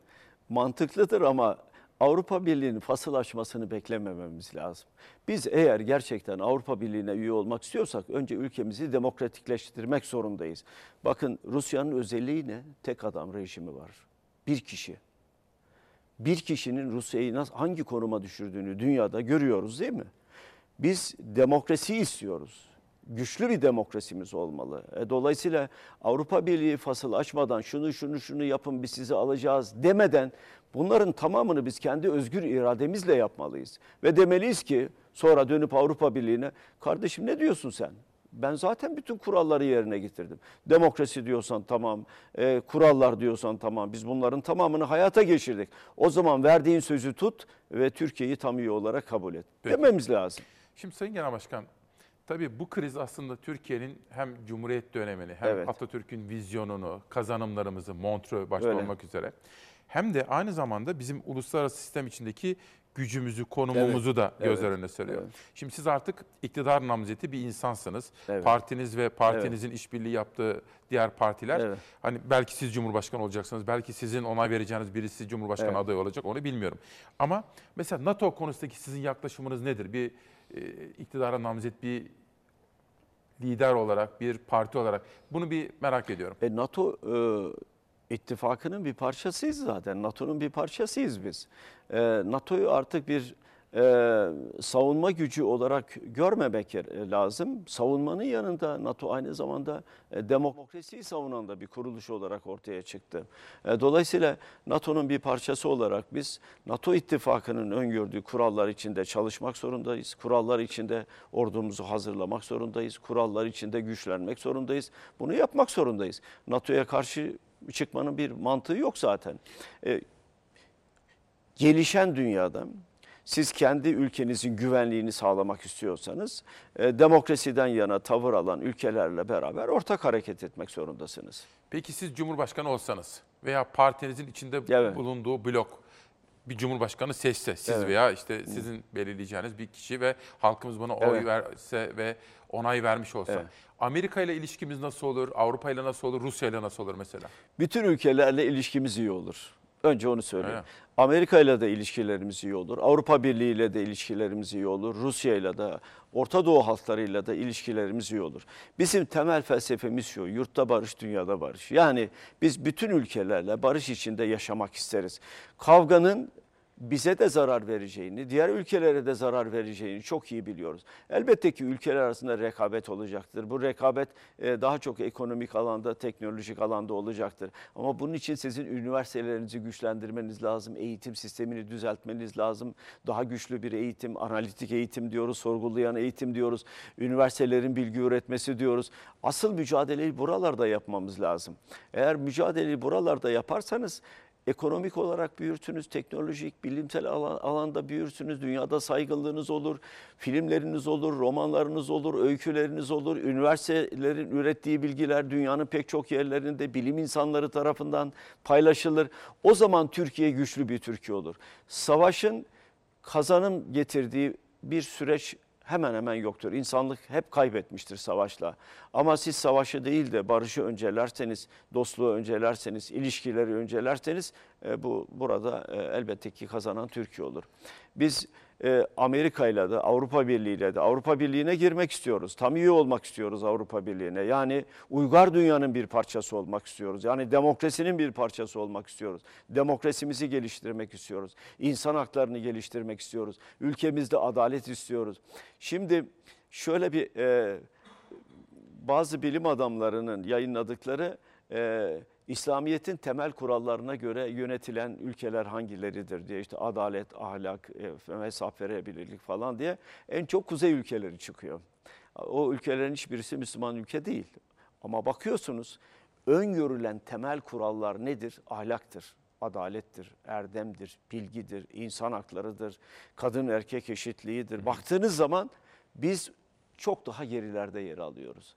O açıdan bakıldığı zaman biz kendi ülkemizde önce var olan kuralları, dünyada var olan ve herkesin bir anlamda üzerinde mutabaka sağladığı kuralları, ilkeleri kendi ülkemize getirmek zorundayız. Demokrasi böyledir, insan hakları böyledir, kadın erkek eşitliği böyledir. Evrensel değerlerden bahsediyorsunuz. Evrensel değerlerden, evet. evet. Şimdi Onların efendim, olması. biraz önceki- O zaman siz evrensel değerleri getirirseniz Avrupa Birliği'ne üyeliğiniz çok daha rahat olur. Peki.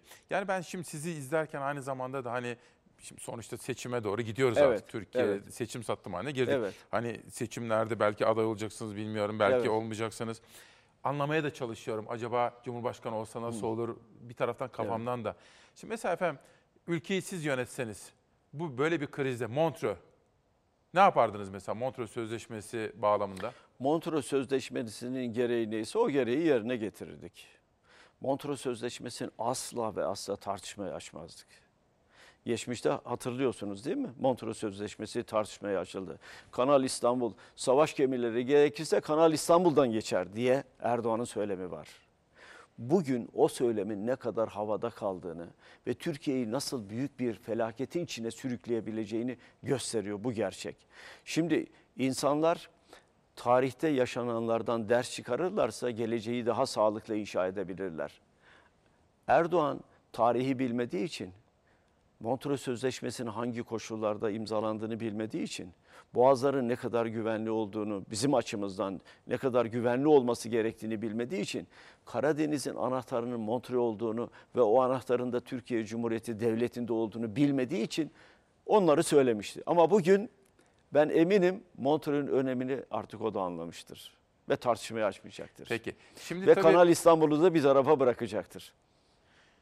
Bir taraftan da liderlerde hep şöyle bir söylem izliyorum. Dün mesela devlet adamı Hikmet Çetin buraya geldi. O da şunu Evet. söyledi. Cumhurbaşkanının böyle durumlarda liderlerle görüşmesi gerektiğini Evet. söyledi. Böyle bir beklentiniz, çağrınız olur mu?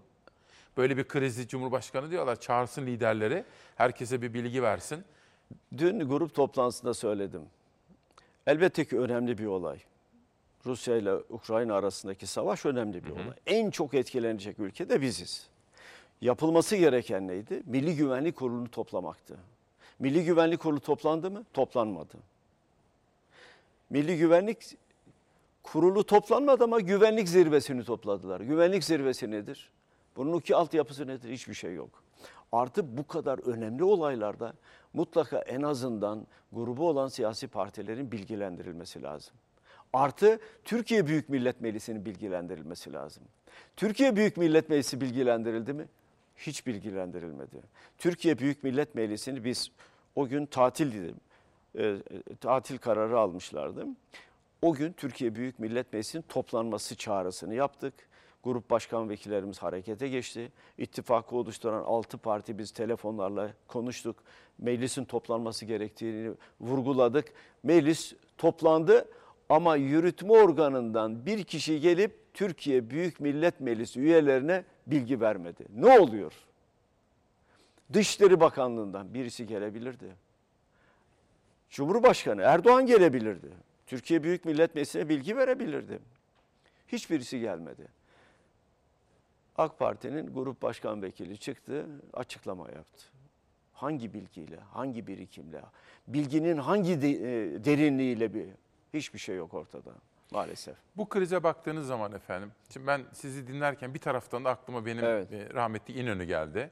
Hani biz her zaman minnet borçluyuz. Şöyle, Öyle. bizi savaşlardan korudular. Yani onlar, yani Atatürk, İnönü, onlar savaşması gerektiği zaman gerçekten savaştılar. Öyle, öyle. Ama aynı zamanda savaşın ne kadar kötü olduğunu bildikleri, Bildikleri için, için. ulusumuzu savaş badiresinden korumaya da çalıştılar. Mesela burada ben korkuyorum. Bu bir dünya savaşına evrilebilir mi diye. Sizin buradaki yorumunuz nedir efendim? Ben bir dünya savaşına evrileceği kanısında değilim. Ee, Batı e, bu konuda son derece dikkatli. Ee, ekonomik yaptırımlarla Rusya'nın geri, geri e, çekilmesini sağlayacaktır.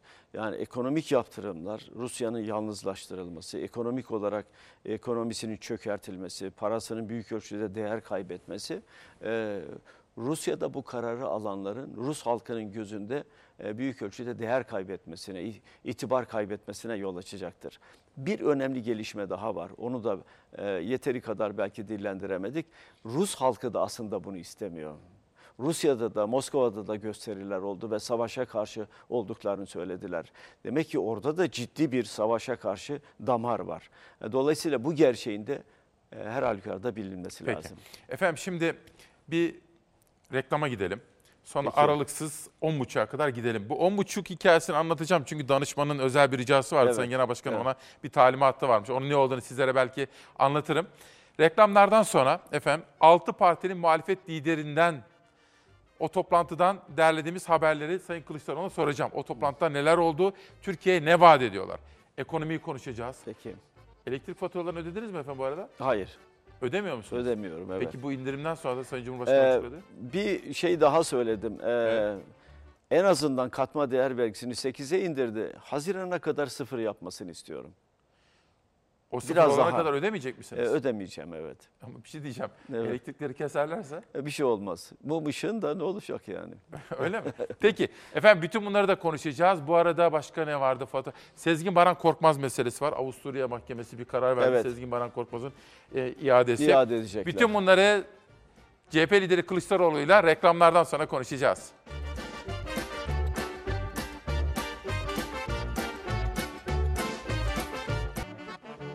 Ankara'dan günaydın. Bugün takvim yaprakları 2 Mart 2022 günlerden çarşambayı gösteriyor. İsmail Küçükkaya Demokrasi Meydanı'nda Cumhuriyet Halk Partisi Genel Başkanı Sayın Kemal Kılıçdaroğlu sorularımızı yanıtlıyor.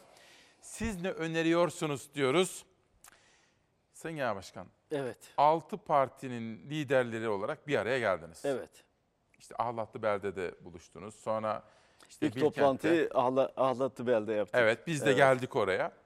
Şimdi dün partinizin grup toplantı sonunda bir konuşma yaptınız. Evet. Ben onun içinden böyle bir buçuk dakikalık bunu özetleyen bir Evet. bant hazırladım. Evet. Onu bir izleyelim. Sizin Hay hay. sesiniz. Hay hay. Ondan sonra o zirveyi bir konuşalım. Peki. Hazır mıyız? Buyurun. Bu tarihin bize yüklediği sorumluluğun gereği olarak altı siyasi parti bir araya geldik. Önce genel başkan yardımcılarımız uzun uzun konuştular. Hukuk sisteminin nasıl olması gerektiğini ifade ettiler. Önce Ahlatlıbel'de bir araya geldik. Altı genel başkan kamuoyunun önüne çıkarak güçlendirilmiş parlamenter sistem dolayısıyla neleri yapacağımızın altına imzayı attık ve taahhüt ettik. Bu taahhüt Türkiye Cumhuriyeti tarihinin önemli bir belgesi olarak yerini alacaktır. Tarihte önemli yerini alacaktır. Hukuk olmadığı takdirde ülkeyi büyütemezsiniz. Hukuk olmadığı takdirde adaleti getiremezsiniz. Hukuk olmadığı takdirde kanayan vicdanları durduramazsınız. Hukuk olmadığı takdirde hiç kimse geleceği göremez. Dolayısıyla ilk adımın hukuk olması son derece değerlidir ve demokrasi olması değerlidir. Efendim siz geriye mi dönmek istiyorsunuz? Hayır kesinlikle. Neydi? Yarının Türkiye'siydi adı. Geriye değil. Yarının Türkiye'si. Güzel Türkiye. Umut dolu bir Türkiye. Gençlerimizin geleceklerini yurt dışında değil, kendi ülkelerinde aramaları gerektiğinin altyapısını oluşturan bir çalışmaydı bu çalışma. O nedenle bütün genç kardeşlerime de seslenmek isterim. Halkın iktidarında göreceksiniz. Millet İttifakı çalışacak. Sizler de göreceksiniz. Bu ülkede demokrasiyi göreceksiniz. Sevgiyi göreceksiniz. Hoşgörüyü göreceksiniz. Rahatlıkla bizi eleştirdiğinizde kapınızı sabahın köründe polis gelip basmayacak. Kapınızı kırmayacak. Bunu da göreceksiniz. Sayın Kılıçdaroğlu'nun dünkü açıklamaları böyleydi. Efendim kendi cümleniz de var. Evet. Şöyle sorayım. Efendim siz geriye mi götüreceksiniz bizi? Hayır. İleriye. Şimdi e, şöyle bir eleştiri yapıyorlar. Efendim bizi geriye mi götüreceğiz? Zaten geriye götürsek mevcut sistem zaten geri, geride olan bir sistem. Bu sistemi mi savunuyoruz? Hayır. Bir önceki sistemi savunuyoruz. Hayır onu da savunmuyoruz. Çünkü o sistem darbe hukuku dolayısıyla büyük ölçüde yozlaştırılmıştı. Parlamentonun iradesi büyük ölçüde elinden alınmıştı, liderlere verilmişti. Bugün AK Parti'den veya MHP'den herhangi bir kişi çıkıp da e, Türkiye'nin sorunlarını gündeme getirebilir mi? Asla getiremez. Niçin? E, bir dahaki milletvekili seçiminde üstü çizilecektir. O zaman parlamentonun özgür iradesi var mı? Özgür iradesi yok. Bu yeni mi? Hayır. Daha önce de var mıydı? Daha önce de var mıydı? Vardı. Biz ona mı dönmek istiyoruz? Asla ona dönmek istemiyoruz. Milletin vekilini millet seçmeli diyoruz. Bu kadar açık, bu kadar net ifade ediyoruz. Yeni bir Türkiye, yarının Türkiye'si diyoruz özellikle buna. Yarının Türkiye'si güçlü bir Türkiye olmak zorundadır. Demokrasi güçlü bir Türkiye olmak zorundadır. İnsan haklarına saygı duyulan bir Türkiye olmak zorundadır. Yarının Türkiye'sinden bunu amaçlıyoruz biz. Eğer bugünün veya geçmişin Türkiye'sinde gençler geleceklerini yurt dışında arıyorlarsa bir sorunumuz var demektir. Biz ne yapıyoruz? Gençlere diyoruz ki ülkende kalacaksın. Özgürce yazacaksın. Özgürce düşüncelerini paylaşacaksın. Özgürce eleştirebileceksin. Sabahın köründe senin kapını gelip polis çalmayacak diyoruz. Bize oy verin diye zaman zaman gençlerle sohbet ederken söylüyoruz. Bazen gençler soruyorlar bana. Neden size oy verelim? Diyorum ki bize oy verin. Çünkü bizi rahatlıkça ve özgürce eleştirebileceksiniz. Bunun için bize oy verin. Ve demokrasiyi biz kökleştirelim kendi ülkemizde. Bunu yapalım diye. Adalet var mı ülkede? Allah aşkına adalet var mı? Anayasa Mahkemesi kararını en alttaki mahkeme ben uygulamıyorum diyor. Adalet çürüyse, çürürse adalet, demokrasi de çürür, insan hakları da çürür. Mahkemenin kararını, üst mahkemenin kararını, alt mahkeme ben uygulamıyorum diyorsa artık o ülkede adalet yoktur. Kimseye anlatamazsınız Sizin bunu. bu metni okuduk. Tabii ki hem Evet. Bilkent'te biz Doğan Şentürk'le birlikte Evet. geldik oraya Tülay Ünal'la işte Evet. bütün, ekip olarak o tarihi ana Öyle. tanıklık etmek istedik. Sonra metinleri çalıştık gayet tabii. Evet. Bence tabii ben de bir gazeteci, bir Evet, vatandaş olarak tabii. bana ne veriyor acaba, Evet, ne vaat evet, ediyor diye. evet. Benim için önemli şu efendim. Ben Cumhurbaşkanı'nın tarafsız ve bağımsız olmasını Evet. çok önemseyen birisiyim. Evet. Şimdi sizin bu altı partinin lideri olarak üzerinde mutabakata vardığınız Evet. metinde de Cumhurbaşkanı'nın bir defa Evet. 7 yıl için seçilmesi ve partisiyle ilişkini kesmesi, öngörülüyor. evet. Şimdi mesela siz Cumhurbaşkanı adayı olsanız ve kazansanız, Evet. siz veya Evet. sizin üzerinde mutabakata varacağınız ortaklarınızdan birisi diyelim Evet. ya da Evet. kimse o rozetini falan çıkaracak mı? Çıkaracak. Parti üyeliğinden ayrılacak. Tarafsız ve bağımsız olacak. Bütün siyasi partilere eşit olacak. Böyle olması lazım. Elbette ki Cumhurbaşkanı e, oy kullanmak için sandığa gittiğinde hangi partiyi istiyorsa ona oyunu verir, ona saygı gösterirsiniz. Ama ilişkilerinde tarafsız olması lazım. Devletin sigortası olması lazım. Her gün konuşmaması lazım. 24 saat konuşmaması lazım. Önemli günlerde konuşması lazım. Parlamentoyu açış konuşmaları bir siyasi partinin propagandasına dönmemesi lazım.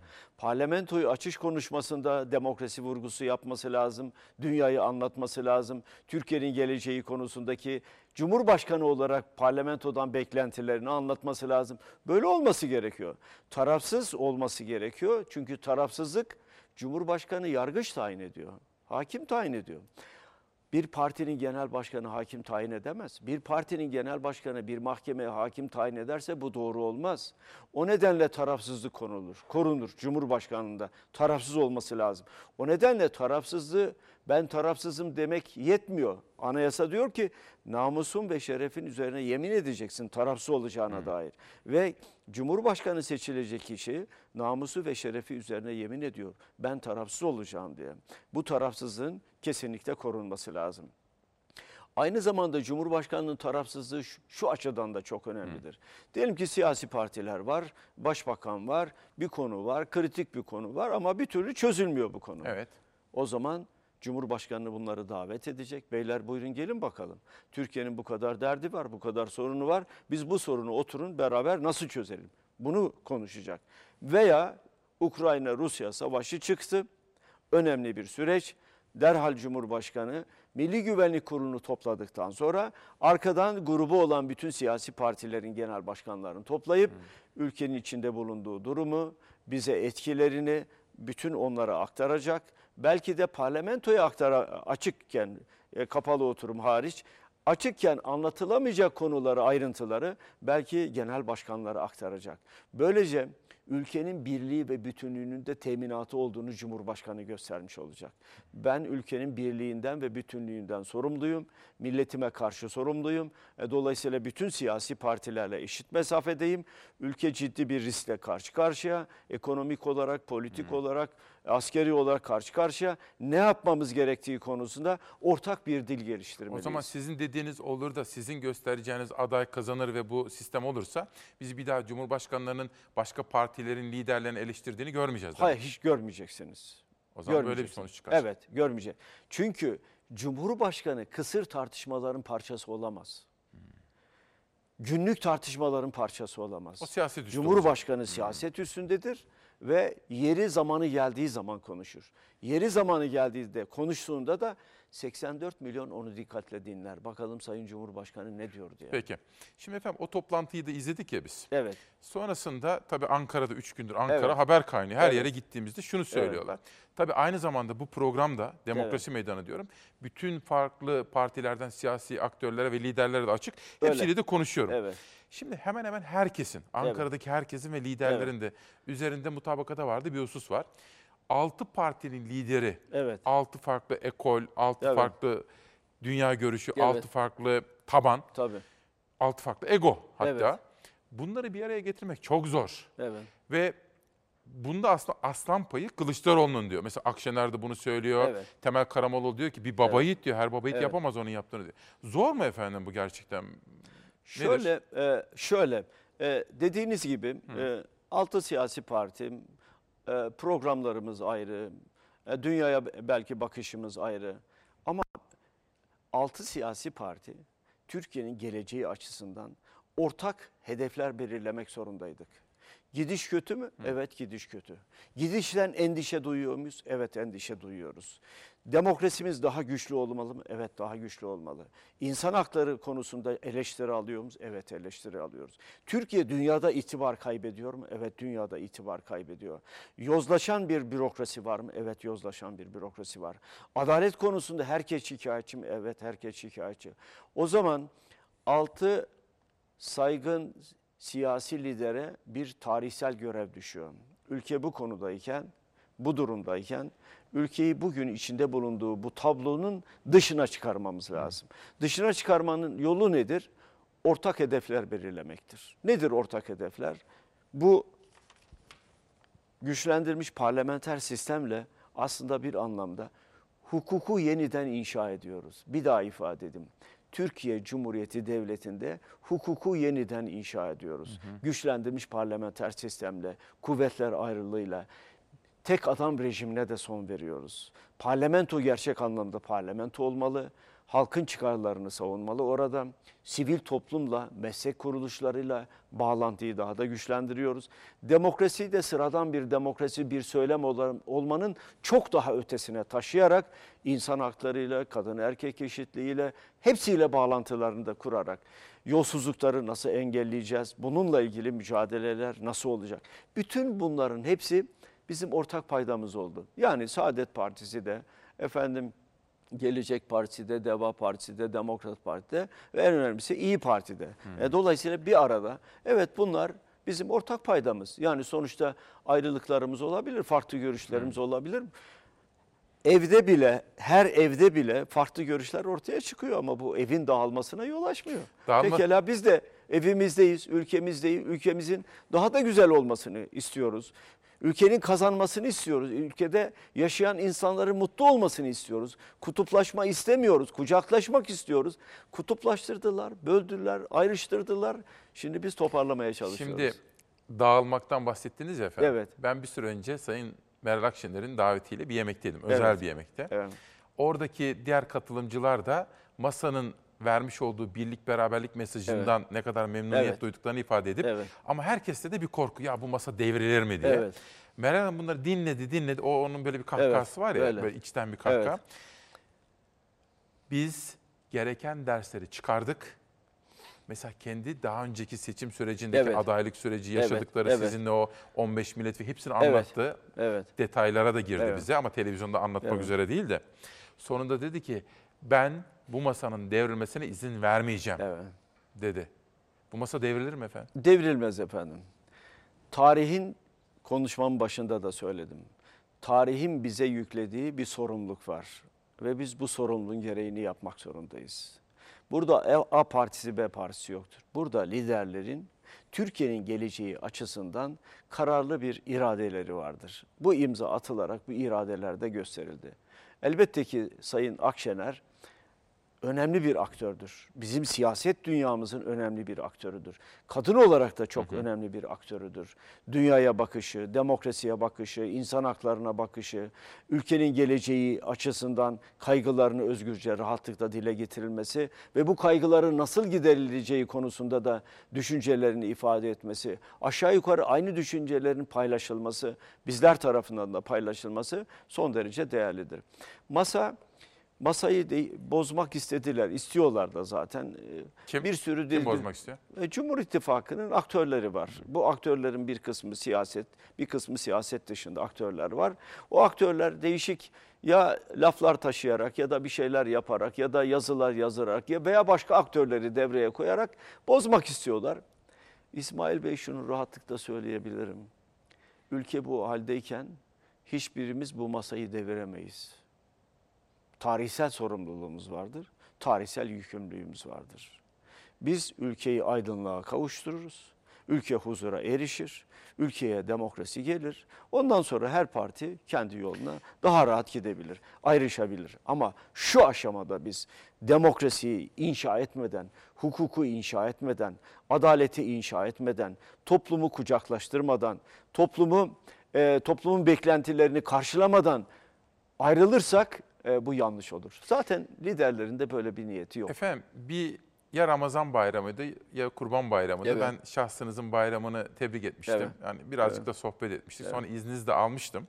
Orada siz demiştiniz ki onu hiç unutmuyorum. Ben zaman Evet. zaman yorumlarımda da kullanıyorum. İsmail Bey Türkiye'nin gidişatından kaygılıyım. Evet. Üzüntülüyüm. Evet. Ama hiç kimse merak etmesin.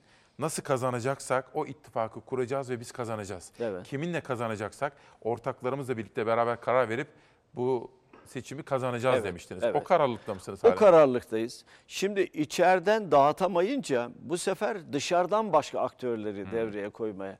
Acaba geçmişte e, birilerine yeniden siyasi partiler kurduralım. Tansu Hanım.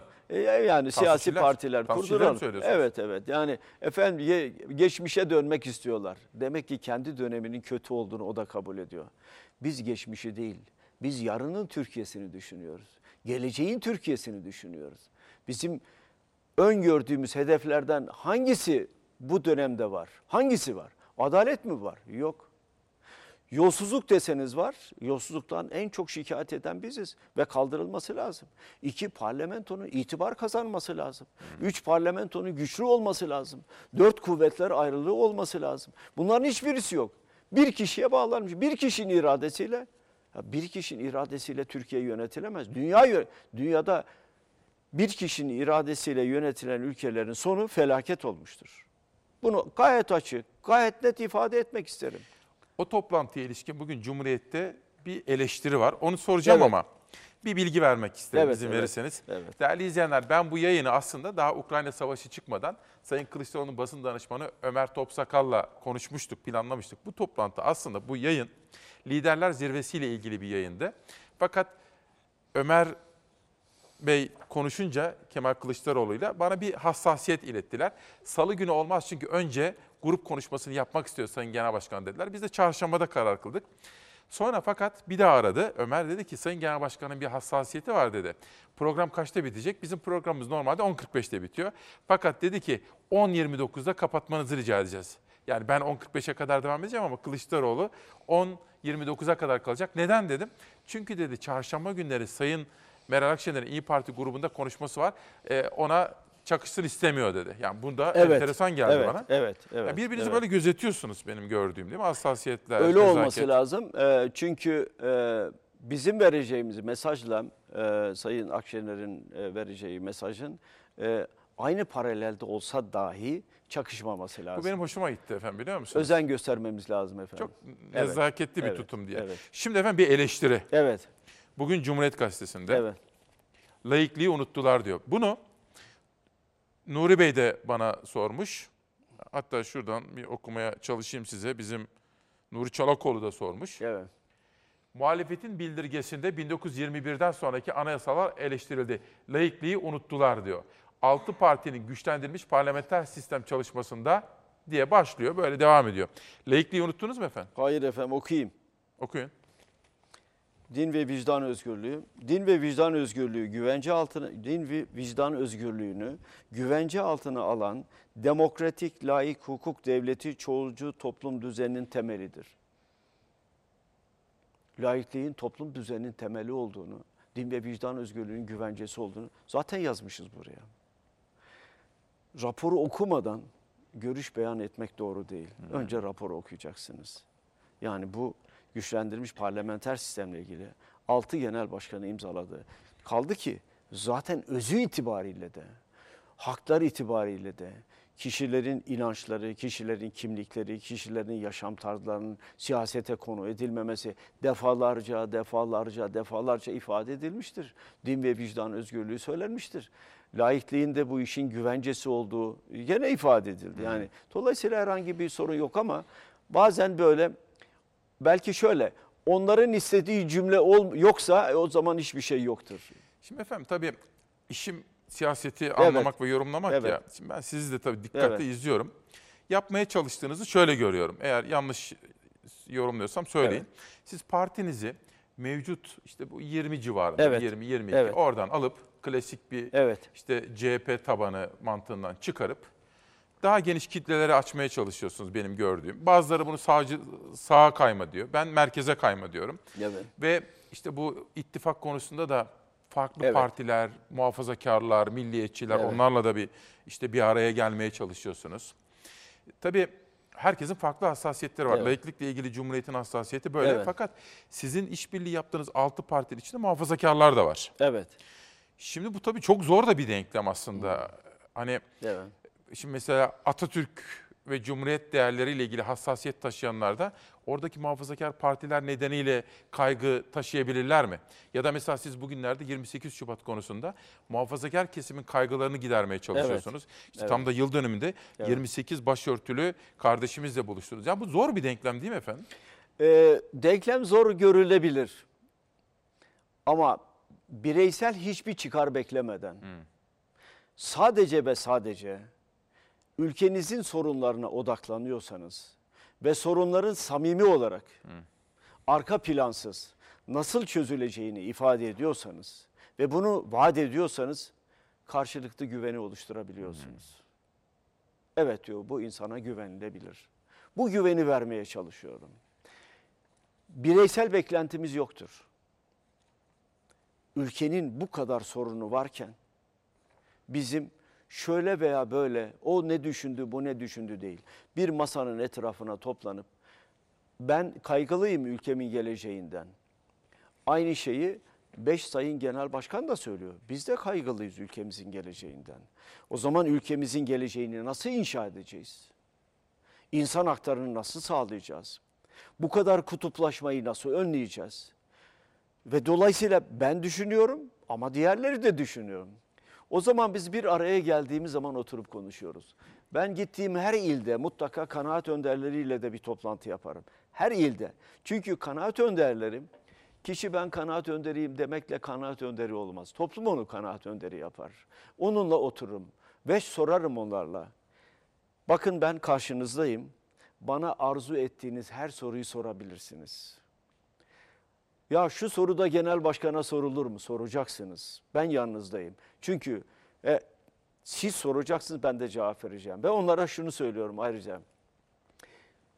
Benim sorduğunuz sorulara büyük bir samimiyetle cevap verdiğimi de bilmenizi isterim. Öyle ev verip çevirmeyeceğim. Samimi, doğru, dürüst cevapları vereceğim dedim. Ve veriyorum da. Güven ilişkisini kurduk şu anda. Peki. O güveni büyütmeye çalışıyoruz. Şimdi efendim hani bu temaslarımızda hep şunu gördük. Evet. İşte sizin uzlaştırıcı kişiliğiniz, Evet. işte daha sakin, mütevazı kimliğiniz nedeniyle hani övgüler alıyorsunuz. Evet. Fakat bir de beklenti var. Evet. Bu beklentinin içinde eleştiri de olabilir. Onu Tabii, da soracağım. tabii. Şimdi burada elektrik faturaları konusu. Evet.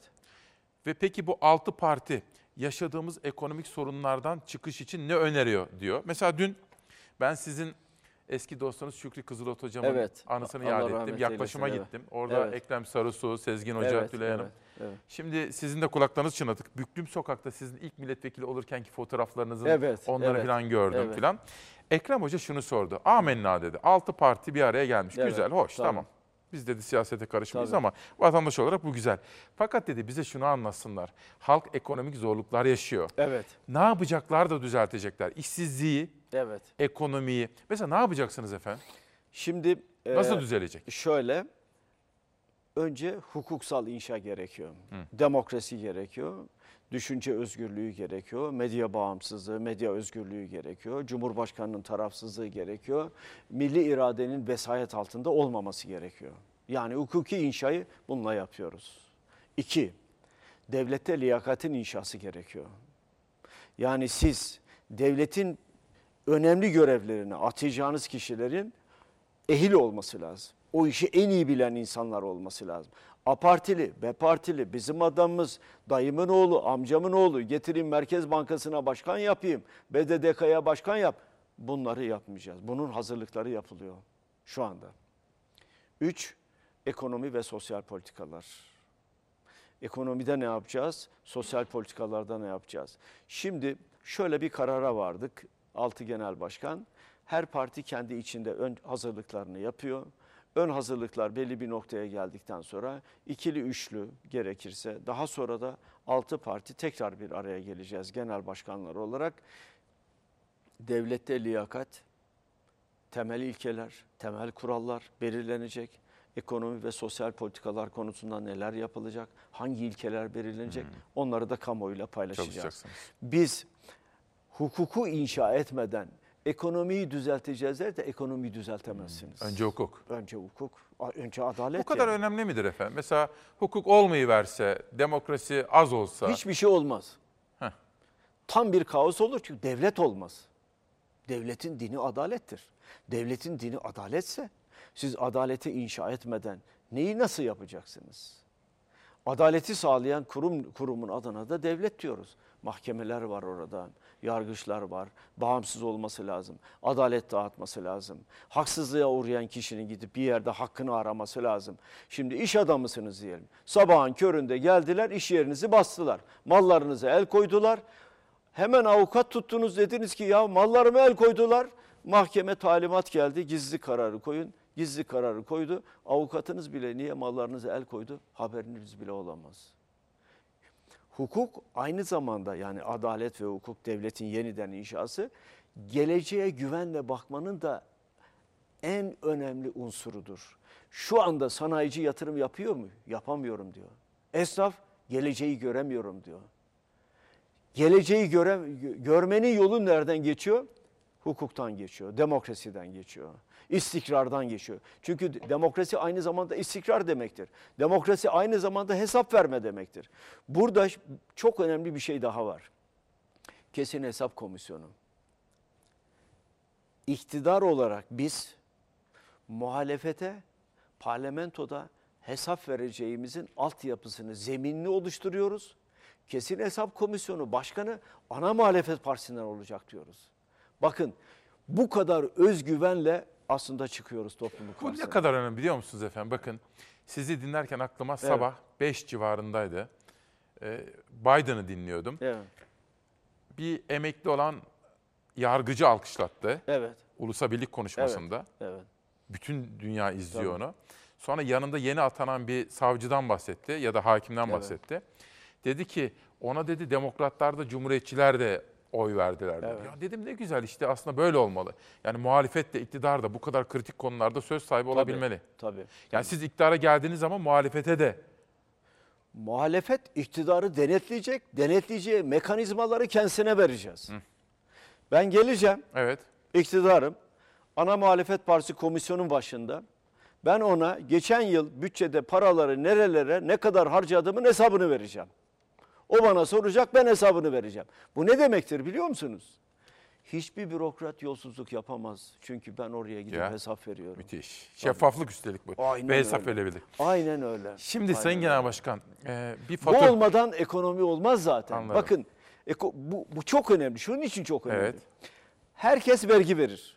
Çocuk doğduğu andan itibaren vergi verir. Doğduğu an emzik alırsınız vergi. Altına bez alırsınız vergi. Verginin nereye harcandığının hesabını parlamentoya vermezseniz, milletinize vermezseniz yolsuzluğun kaynağı kendiliğinden oluşur. Köprü yaptın. Kaça yaptın kardeşim? Ticari sır. Niye ticari sır ya? Parasını ben ödüyorum ya. Peki.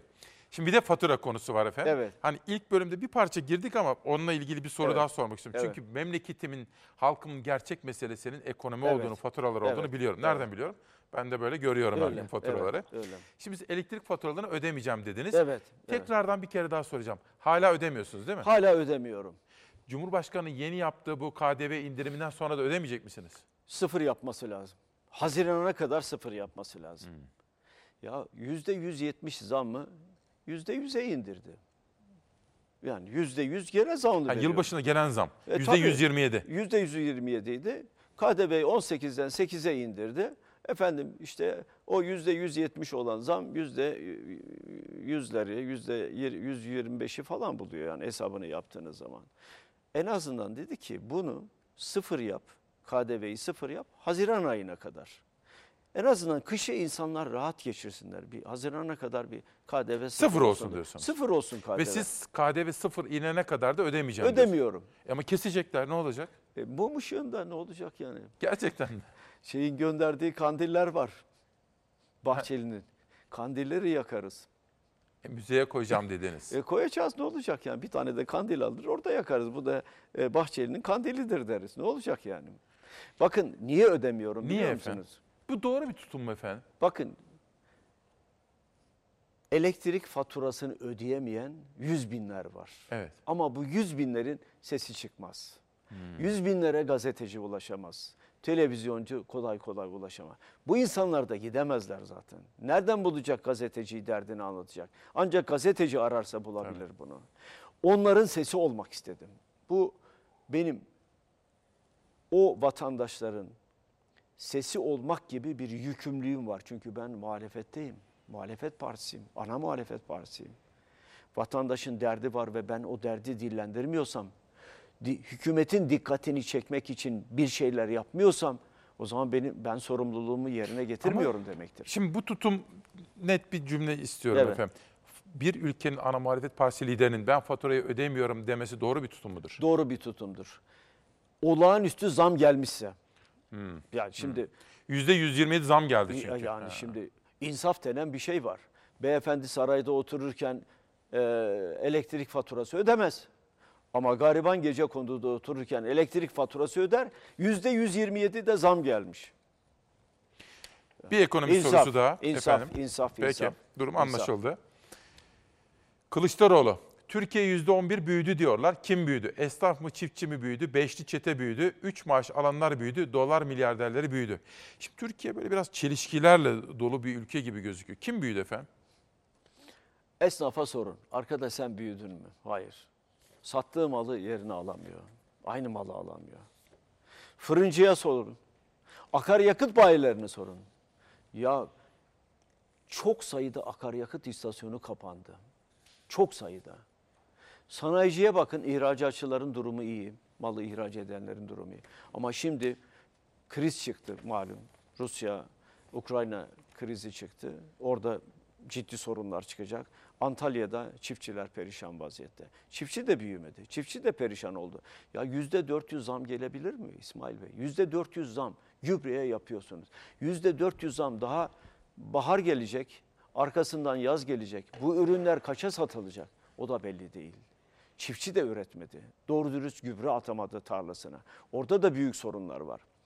Şimdi fiyat istikrarını sağlamazsanız, fiyat istikrarını sağlayacak olan kurumun yasal yetkisini, görevini yerine getirmesine imkan vermezseniz, yani Merkez Bankası sorumlu, Merkez Bankası'nın ba- başkanına da tarafsız değil de bir yandaş atarsanız Türkiye buradan kurtulamaz. Mümkün değil kurtulamaz. Fiyat İstikrar Komitesi kurdular. Maliye Bakanlığı toplamış Fiyat İstikrar e, Komitesi'ni. Maliye Bakanı'nın görevi midir fiyat istikrarını sağlamak? Maliye Bakanı'nın görevi nedir Allah aşkına? Maliye Bakanı'nın görevi hakça vergi toplamaktır. Hakça. Herkesin gelirine göre vergi ödemesiniz öngören anayasanın ilgili maddesi var. Buna göre vergi toplamaktır. Sen fiyat istikrarıyla senin ne ilgin var? Ne ilgin var senin? Maliye Bakanı şu andaki görevi nedir? Alt gelir gruplarından üst gelir gruplarına kaynak aktarmaktır. Bir daha ifade edeyim. Önemli bir cümle olduğuna inanıyorum. Maliye Bakanı'nın şu andaki temel görevi fakirden, fukaradan alınan vergileri bir avuç zengine vermektir. Bu kur garantili mevduatı mı Aynen söylüyorsunuz? öyle. Aynen öyle. Getirdi. Parası var, doları var, avrosu var, milyonları var. Bozdurdu. Getir diyor ki Türk lirasına yatır diyor. Sen kur artarsa kur garantisi veriyorum. Yetiyor mu? Hayır. Ayrıca buradan elde ettiğim faiz gelir varsa onu da vergiye tabi tutmayacağım diyor. Çocuk emzik alırken vergi var. Dolmuşa binerken vergi var. Bir avuç beyefendi için hiç vergi yok. Maliye Bakanı bunu yaparsa anayasaya da aykırıdır bakın benim şahsi kanaatim. Bu kadar olağanüstü bir şey olamaz yani. Kaynak aktarıyorsunuz, transfer ediyorsunuz oraya. Milyarlar üstelik. Rakamları çıkardım. Okuyayım izin verirseniz. Lütfen efendim. Bak okuyayım size. Kuru 14 lira olursa, Evet. 14 lira olursa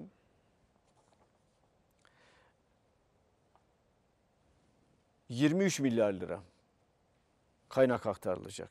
23 milyar lira. Kur 14,5 milyar lira olursa 33 milyar lira bu beylere kaynak aktarılacak. Kur 15 lira olursa 53 milyar lira kaynak aktarılacak. Kur 17 lira olursa 123 milyar lira para verilecek bu beyefendi dolar milyarderlerine, avro milyarderlerine verilecek. Bunun anayasaya aykırı olduğunu düşünüyorsunuz. E tabii kim kimin parasını veriyorsun? Garibin gurabanın parasını veriyorsun. Veriyorsun bir de senden vergi almayacağım diyorsun. Bir soru daha var efendim. Ekonomiye Evet. döneceğim ama şimdi bu arada dün siz, yine sizin Evet. yaptığınız açıklama bu program için hazırlanırken dikkatimi çekti. %10 seçim barajını darbeciler getirdi diyorsunuz. %10. %10 evet. Evet. Biz darbeye de darbecilere de karşıyız. Şimdi bu Cumhur İttifakı'nda da bir tartışma var. Sayın Bahçeli %7 diyor. Evet. İktidarın burada %10'da ısrar ettiğine dair kulisler Evet, var. evet. Destici iktidarı destekleyenlerden sıfır olmalı diyor. Evet. Bu arada şimdi Mart'ın ikisindeyiz efendim.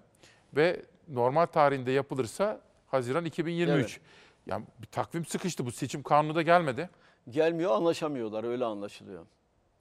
Baraj konusunda mı? E, baraj konusu var, başka konular da var. E, tabii e, AK Parti kendi partisi açısından bakıyor. MHP kendi partisi açısından bakıyor. Büyük Birlik Partisi kendi partisi açısından bakıyor. %7 baraj olursa e, Büyük Birlik Partisi gene sistemin dışında kalacaktır. E, MHP %7 anlaştık diyorlar E, y- ama AK Parti için %10 daha önemlidir. %10'da kalmasını ister. O da çünkü e, MHP eğer barajı geçemezse onun çıkaracağı bütün milletvekillerini AK Parti çıkarmış olacaktır. Bahçeli bana izin vermez ki o zaman. Ne, nasıl Cumhur İttifakı'nda etkili bir aktör. Yani çünkü partisinin herhalde ne, geleceğini ne de düşünür. kadar etkili olduğunu bilmiyorum. Ama şunu gayet iyi biliyorum. Ama de- Bu de- ittifak, bu Cumhur İttifakı Türkiye'yi böyle giderse felakete götürecek.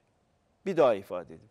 Böyle de yollarına devam ederlerse felakete götürecek. Çünkü bunlar Türkiye'yi günlük yönetiyorlar. Gelen tepkiler üzerine üzerine yönetiyorlar. Bunlar devlet planlama teşkilatını kapattılar. Ya bir devletin planlaması olmazsa, bir devletin gelecek hedefi olmazsa, bir devlet 10 yılını 15 yılını planlamazsa o devlet devlet olur mu Allah aşkına ya? Peki. Nasıl bir anlayıştır? Siz Hangi bir anlayışla götürüyorlar? Siz %3 barajda mutabakata vardınız değil mi? Biz %3 barajda mutabakata vardık. %10 seçim barajını getirenler askeri darbe döneminde gelmiştir. Biz darbe hukukunun Türk hukuk sisteminden çıkarılmasını istiyoruz. Demokrasinin kuralları neyse onların tamamı gelsin istiyoruz. Sayın Genel Başkan şimdi dün haberleri sunarken işte danışmanım yolladı, editörüm yolladı. Sonra işte Çiğdem Toker'in yazısı, Ali Ekber Yıldırım'ın yazısı. Çok kaygılandık. Geçmişte de biz bunu üzülmüştük. Zeytinlikler konusu efendim. Evet, evet. Şimdi biz ülkemizin gelişmesini, büyümesini isteriz. Öyle. Ama bu binlerce yıllık bereketin, ölümsüzlüğün sembolü olan zeytinliklerimizin talana, imara açılarak yapılmasını istemiyoruz. Madenler açılmasını istemiyoruz. Bu konuda bir düzenleme var. Bunun önlenmesi için ne yapabilirsiniz? Şimdi bakınız. Defalarca meclise geldim. Bu konuda bir kanun çıkarmak istediler. Fakat parlamentoda bizim mücadelemiz, diğer partilerin mücadele, AK Parti'den, MHP'den, vicdan sahibi olanlar da dediler ki ya evet bu olmaz biz bunu geri çekelim. Çektiler. Parlamentodan çıkamayan bir kanunu bir yönetmelik yaparak yönetmeliği değiştirerek getirdiler. Dava açılıyor zaten. Bu konuda davalar açılıyor. Si- Çevre e, dernekleri açıyor. E, Bildiğim kadarıyla bazı meslek kuruluşları açacak. Bizden de e, e, zeytin e, üreticilerin yoğun olduğu bölgelerdeki milletvekili arkadaşlarımız da e, bu davalara taraf olacaklar. Doğru değil, doğru değil. Mü- mücadele Ya edeceksiniz. bu zeytine konuda. saygı duyun ya. Zeytine saygı duyun. Yani.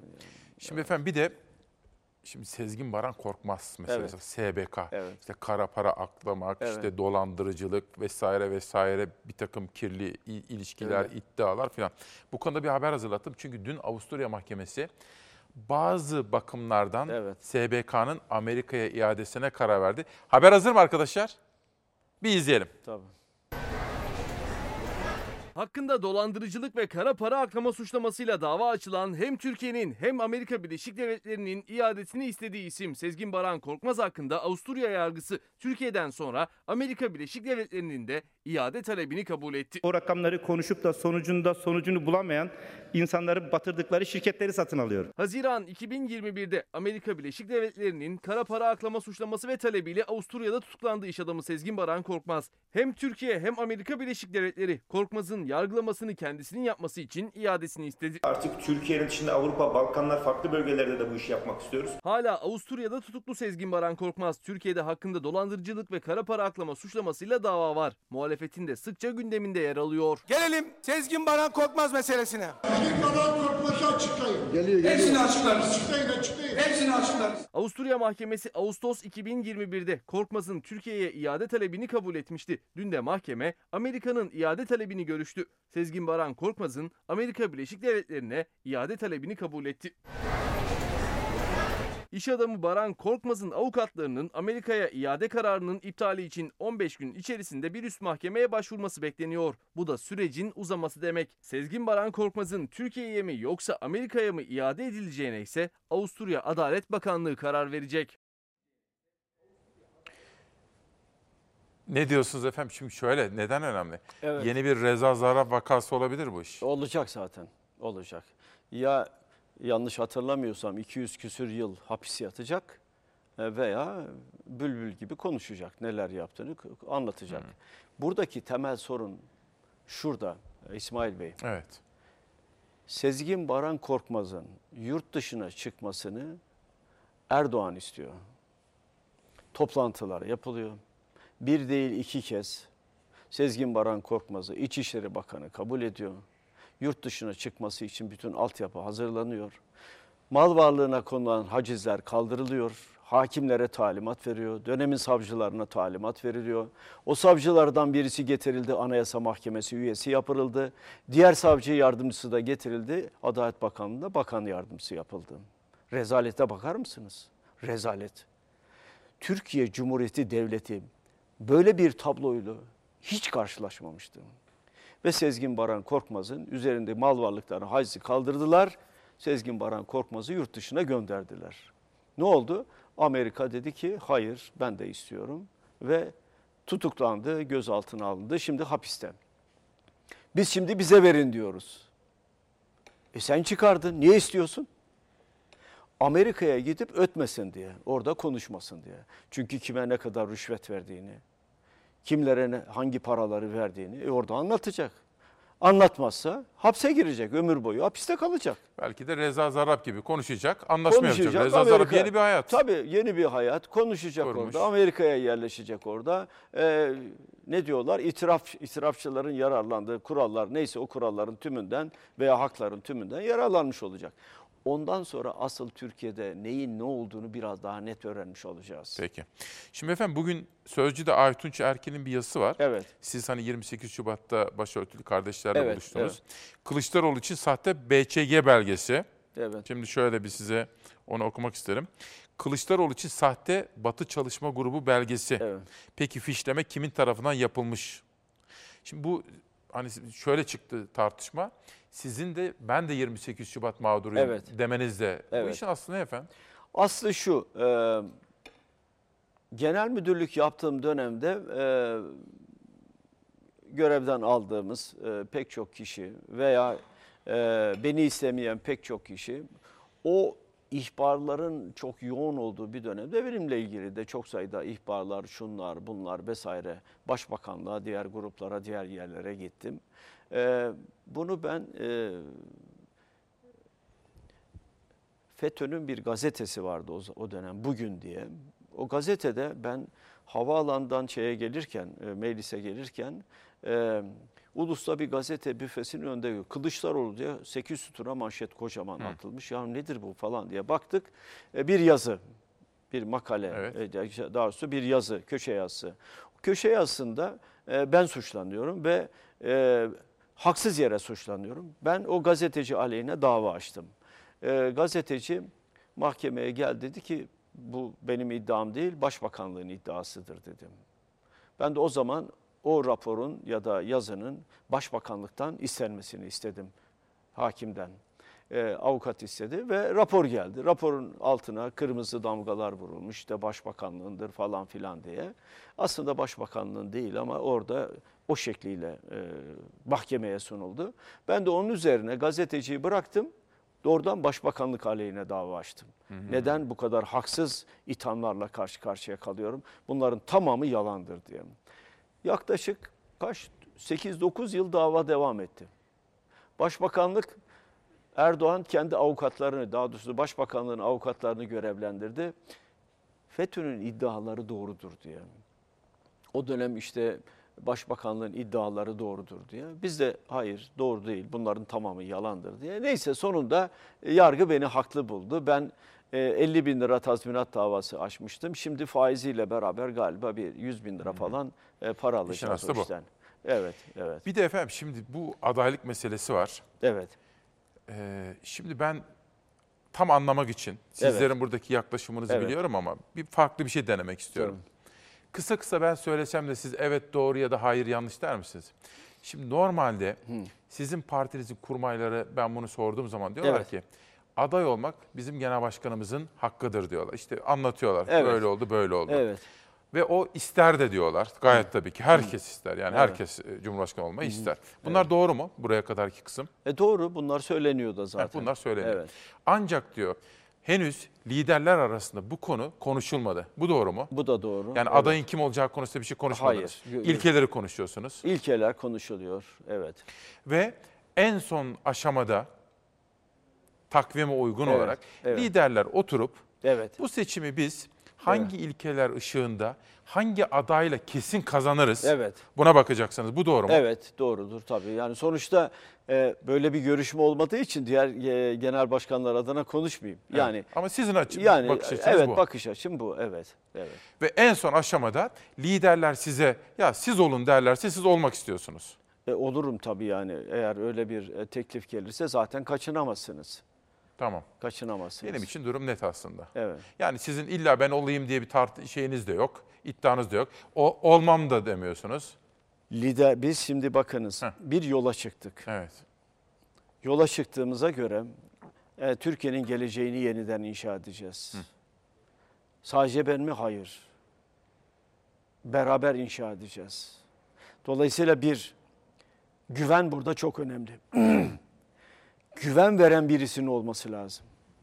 Şöyle birisi olursa seçtik, seçildi. Oh ne kadar güzelmiş ya. Tek imzayla her şey oluyor. Nereden çıktı bu güçlendirilmiş parlamenter sistem derse ne olacak? Olmaz. Güven. O güveni vermek için Cumhurbaşkanı adayının yazılı bir deklarasyonu en azından bir güveni liderlere vermesi lazım. Liderleriyle aralarında karşılıklı güvenin oluşması lazım. Yönetimin ve belli bir takvim belirlenmesi lazım. Biz hangi takvim içinde güçlendirilmiş parlamenter sisteme geçeceğiz? O süreç içinde neleri yapacağız? Bunların belirlenmesi lazım. Dolayısıyla ben Cumhurbaşkanı olacağım demekle bu iş olmuyor.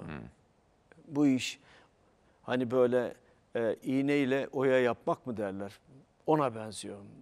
İğneyle kuyu kazmak yani tabiri var ya. Otur, oturacaksınız, oturacaksınız. Ya da iğneyle oyaya işlemek. E, oya işlemek, e, oturacaksınız. Bütün bunların hepsini sadece ben değil. Altı lider. lider de oturup düşünecek tabii. Yani sonuçta bir gelecek inşa ediyoruz ve bu geleceği inşa ederken karşılıklı güven artı sizin de topluma güven vermeniz lazım. Bu çerçevede olması lazım. Başka Cumhurbaşkanı adayının devlet aklının ne olduğunu bilmesi lazım. Bir devlet deneyiminin olması lazım. İşin doğasında da bunun olması gerekiyor. Çünkü belli bir süre devleti yöneteceksiniz. güçlendirilmiş parlamenter sisteme geçinceye kadar devleti yöneteceksiniz. Ve yönetirken de ittifakın bileşenlerini asla göz ardı edemezsiniz. Böyle bir hakkınız olamaz. O zaman güven tümüyle sarsılmış olur. Bu çerçevede tabii e, e, başbakan adayımız da e, var. E, başbakanlığa talibim diyen bir e, Meral Akşener. ittifakın evet e, önemli bir e, aktörü de var. E, bütün bunların hepsini düşünmek zorundasınız. Bu çerçevede hareket etmek zorundasınız. Siz bu kişi olursanız o zaman zaten rozetiniz şu anda Türk bayrağı. Evet. O zaman mesela altı oklu CHP olmayacak, üyelikten çıkacak kişi ya da kimse. E, elbette, elbette, elbette. Ve sembolik özellikler de olacak öyle mi? Hani bu biraz önce saydığınız özellikler. 7 yıllığına seçilecek. 7 yıl Partisiz olacak. Partisiz olacak. 7 yıllığına seçilecek. E, topluma güven verecek. E, devletin sigortası toplumun sigortası olacak. Toplumun kucaklaşması için elinden gelen Peki. e, bütün çabaları gösterecek. E, ön yargılı olmayacak. Tarafsızlığını özenle koruyacak. Eğer bir yere hakim tayin edecekse o hakimin de topluma güven veren, iyi seçilmiş bir hakim olmasına Peki. özen gösterecek. Yani Sezgin Baran Korkmaz'ı sen yurt dışına çıkmak için mal varlığında hacizi kaldırdın. Hadi gel seni Anayasa Mahkemesi'ne üye yapayım demeyecek. Peki. Demeyecek. Efendim teşekkür ediyorum. Ben de Şimdi teşekkür ben ederim. 10.28, Tamam. 10.29'a gidiyor. Size söz vermiştim. Tamam. Çünkü efendim Meral Akşener'in grupta yapacağı konuşmayla çakışmasını istemiyorum Evet. demişti. Müsaade ederseniz ben konuğumu CHP Genel Başkanı Sayın Kemal Kılıçdaroğlu'nu teşekkür ederek uğurlayacağım. Huzurlarınıza kapanış için döneceğim efendim. Bizimle birlikte olduğunuz için teşekkürler. Sayın Genel Başkan teşekkür ediyorum. Sağ olun. efendim. Üç gündür Ankara'daydık. Liderler Zirvesi'ni ve Ukrayna'nın işgalini de konuştuk efendim. Bu yayınlarda, Ankara'daki yayınlarda emeği geçen bütün arkadaşlarıma ne kadar teşekkür etsem azdır. İsmail Küçükkaya ile Çalarsat ailesi yarın İstanbul'da olacak. Sürpriz manşetlerimiz olacak. Ankara'daki özel kulis bilgilerinden derlediğimiz manşetleri de sizlerle paylaşacağız. Sağ olun, var olun. Yarına kadar esen kalın.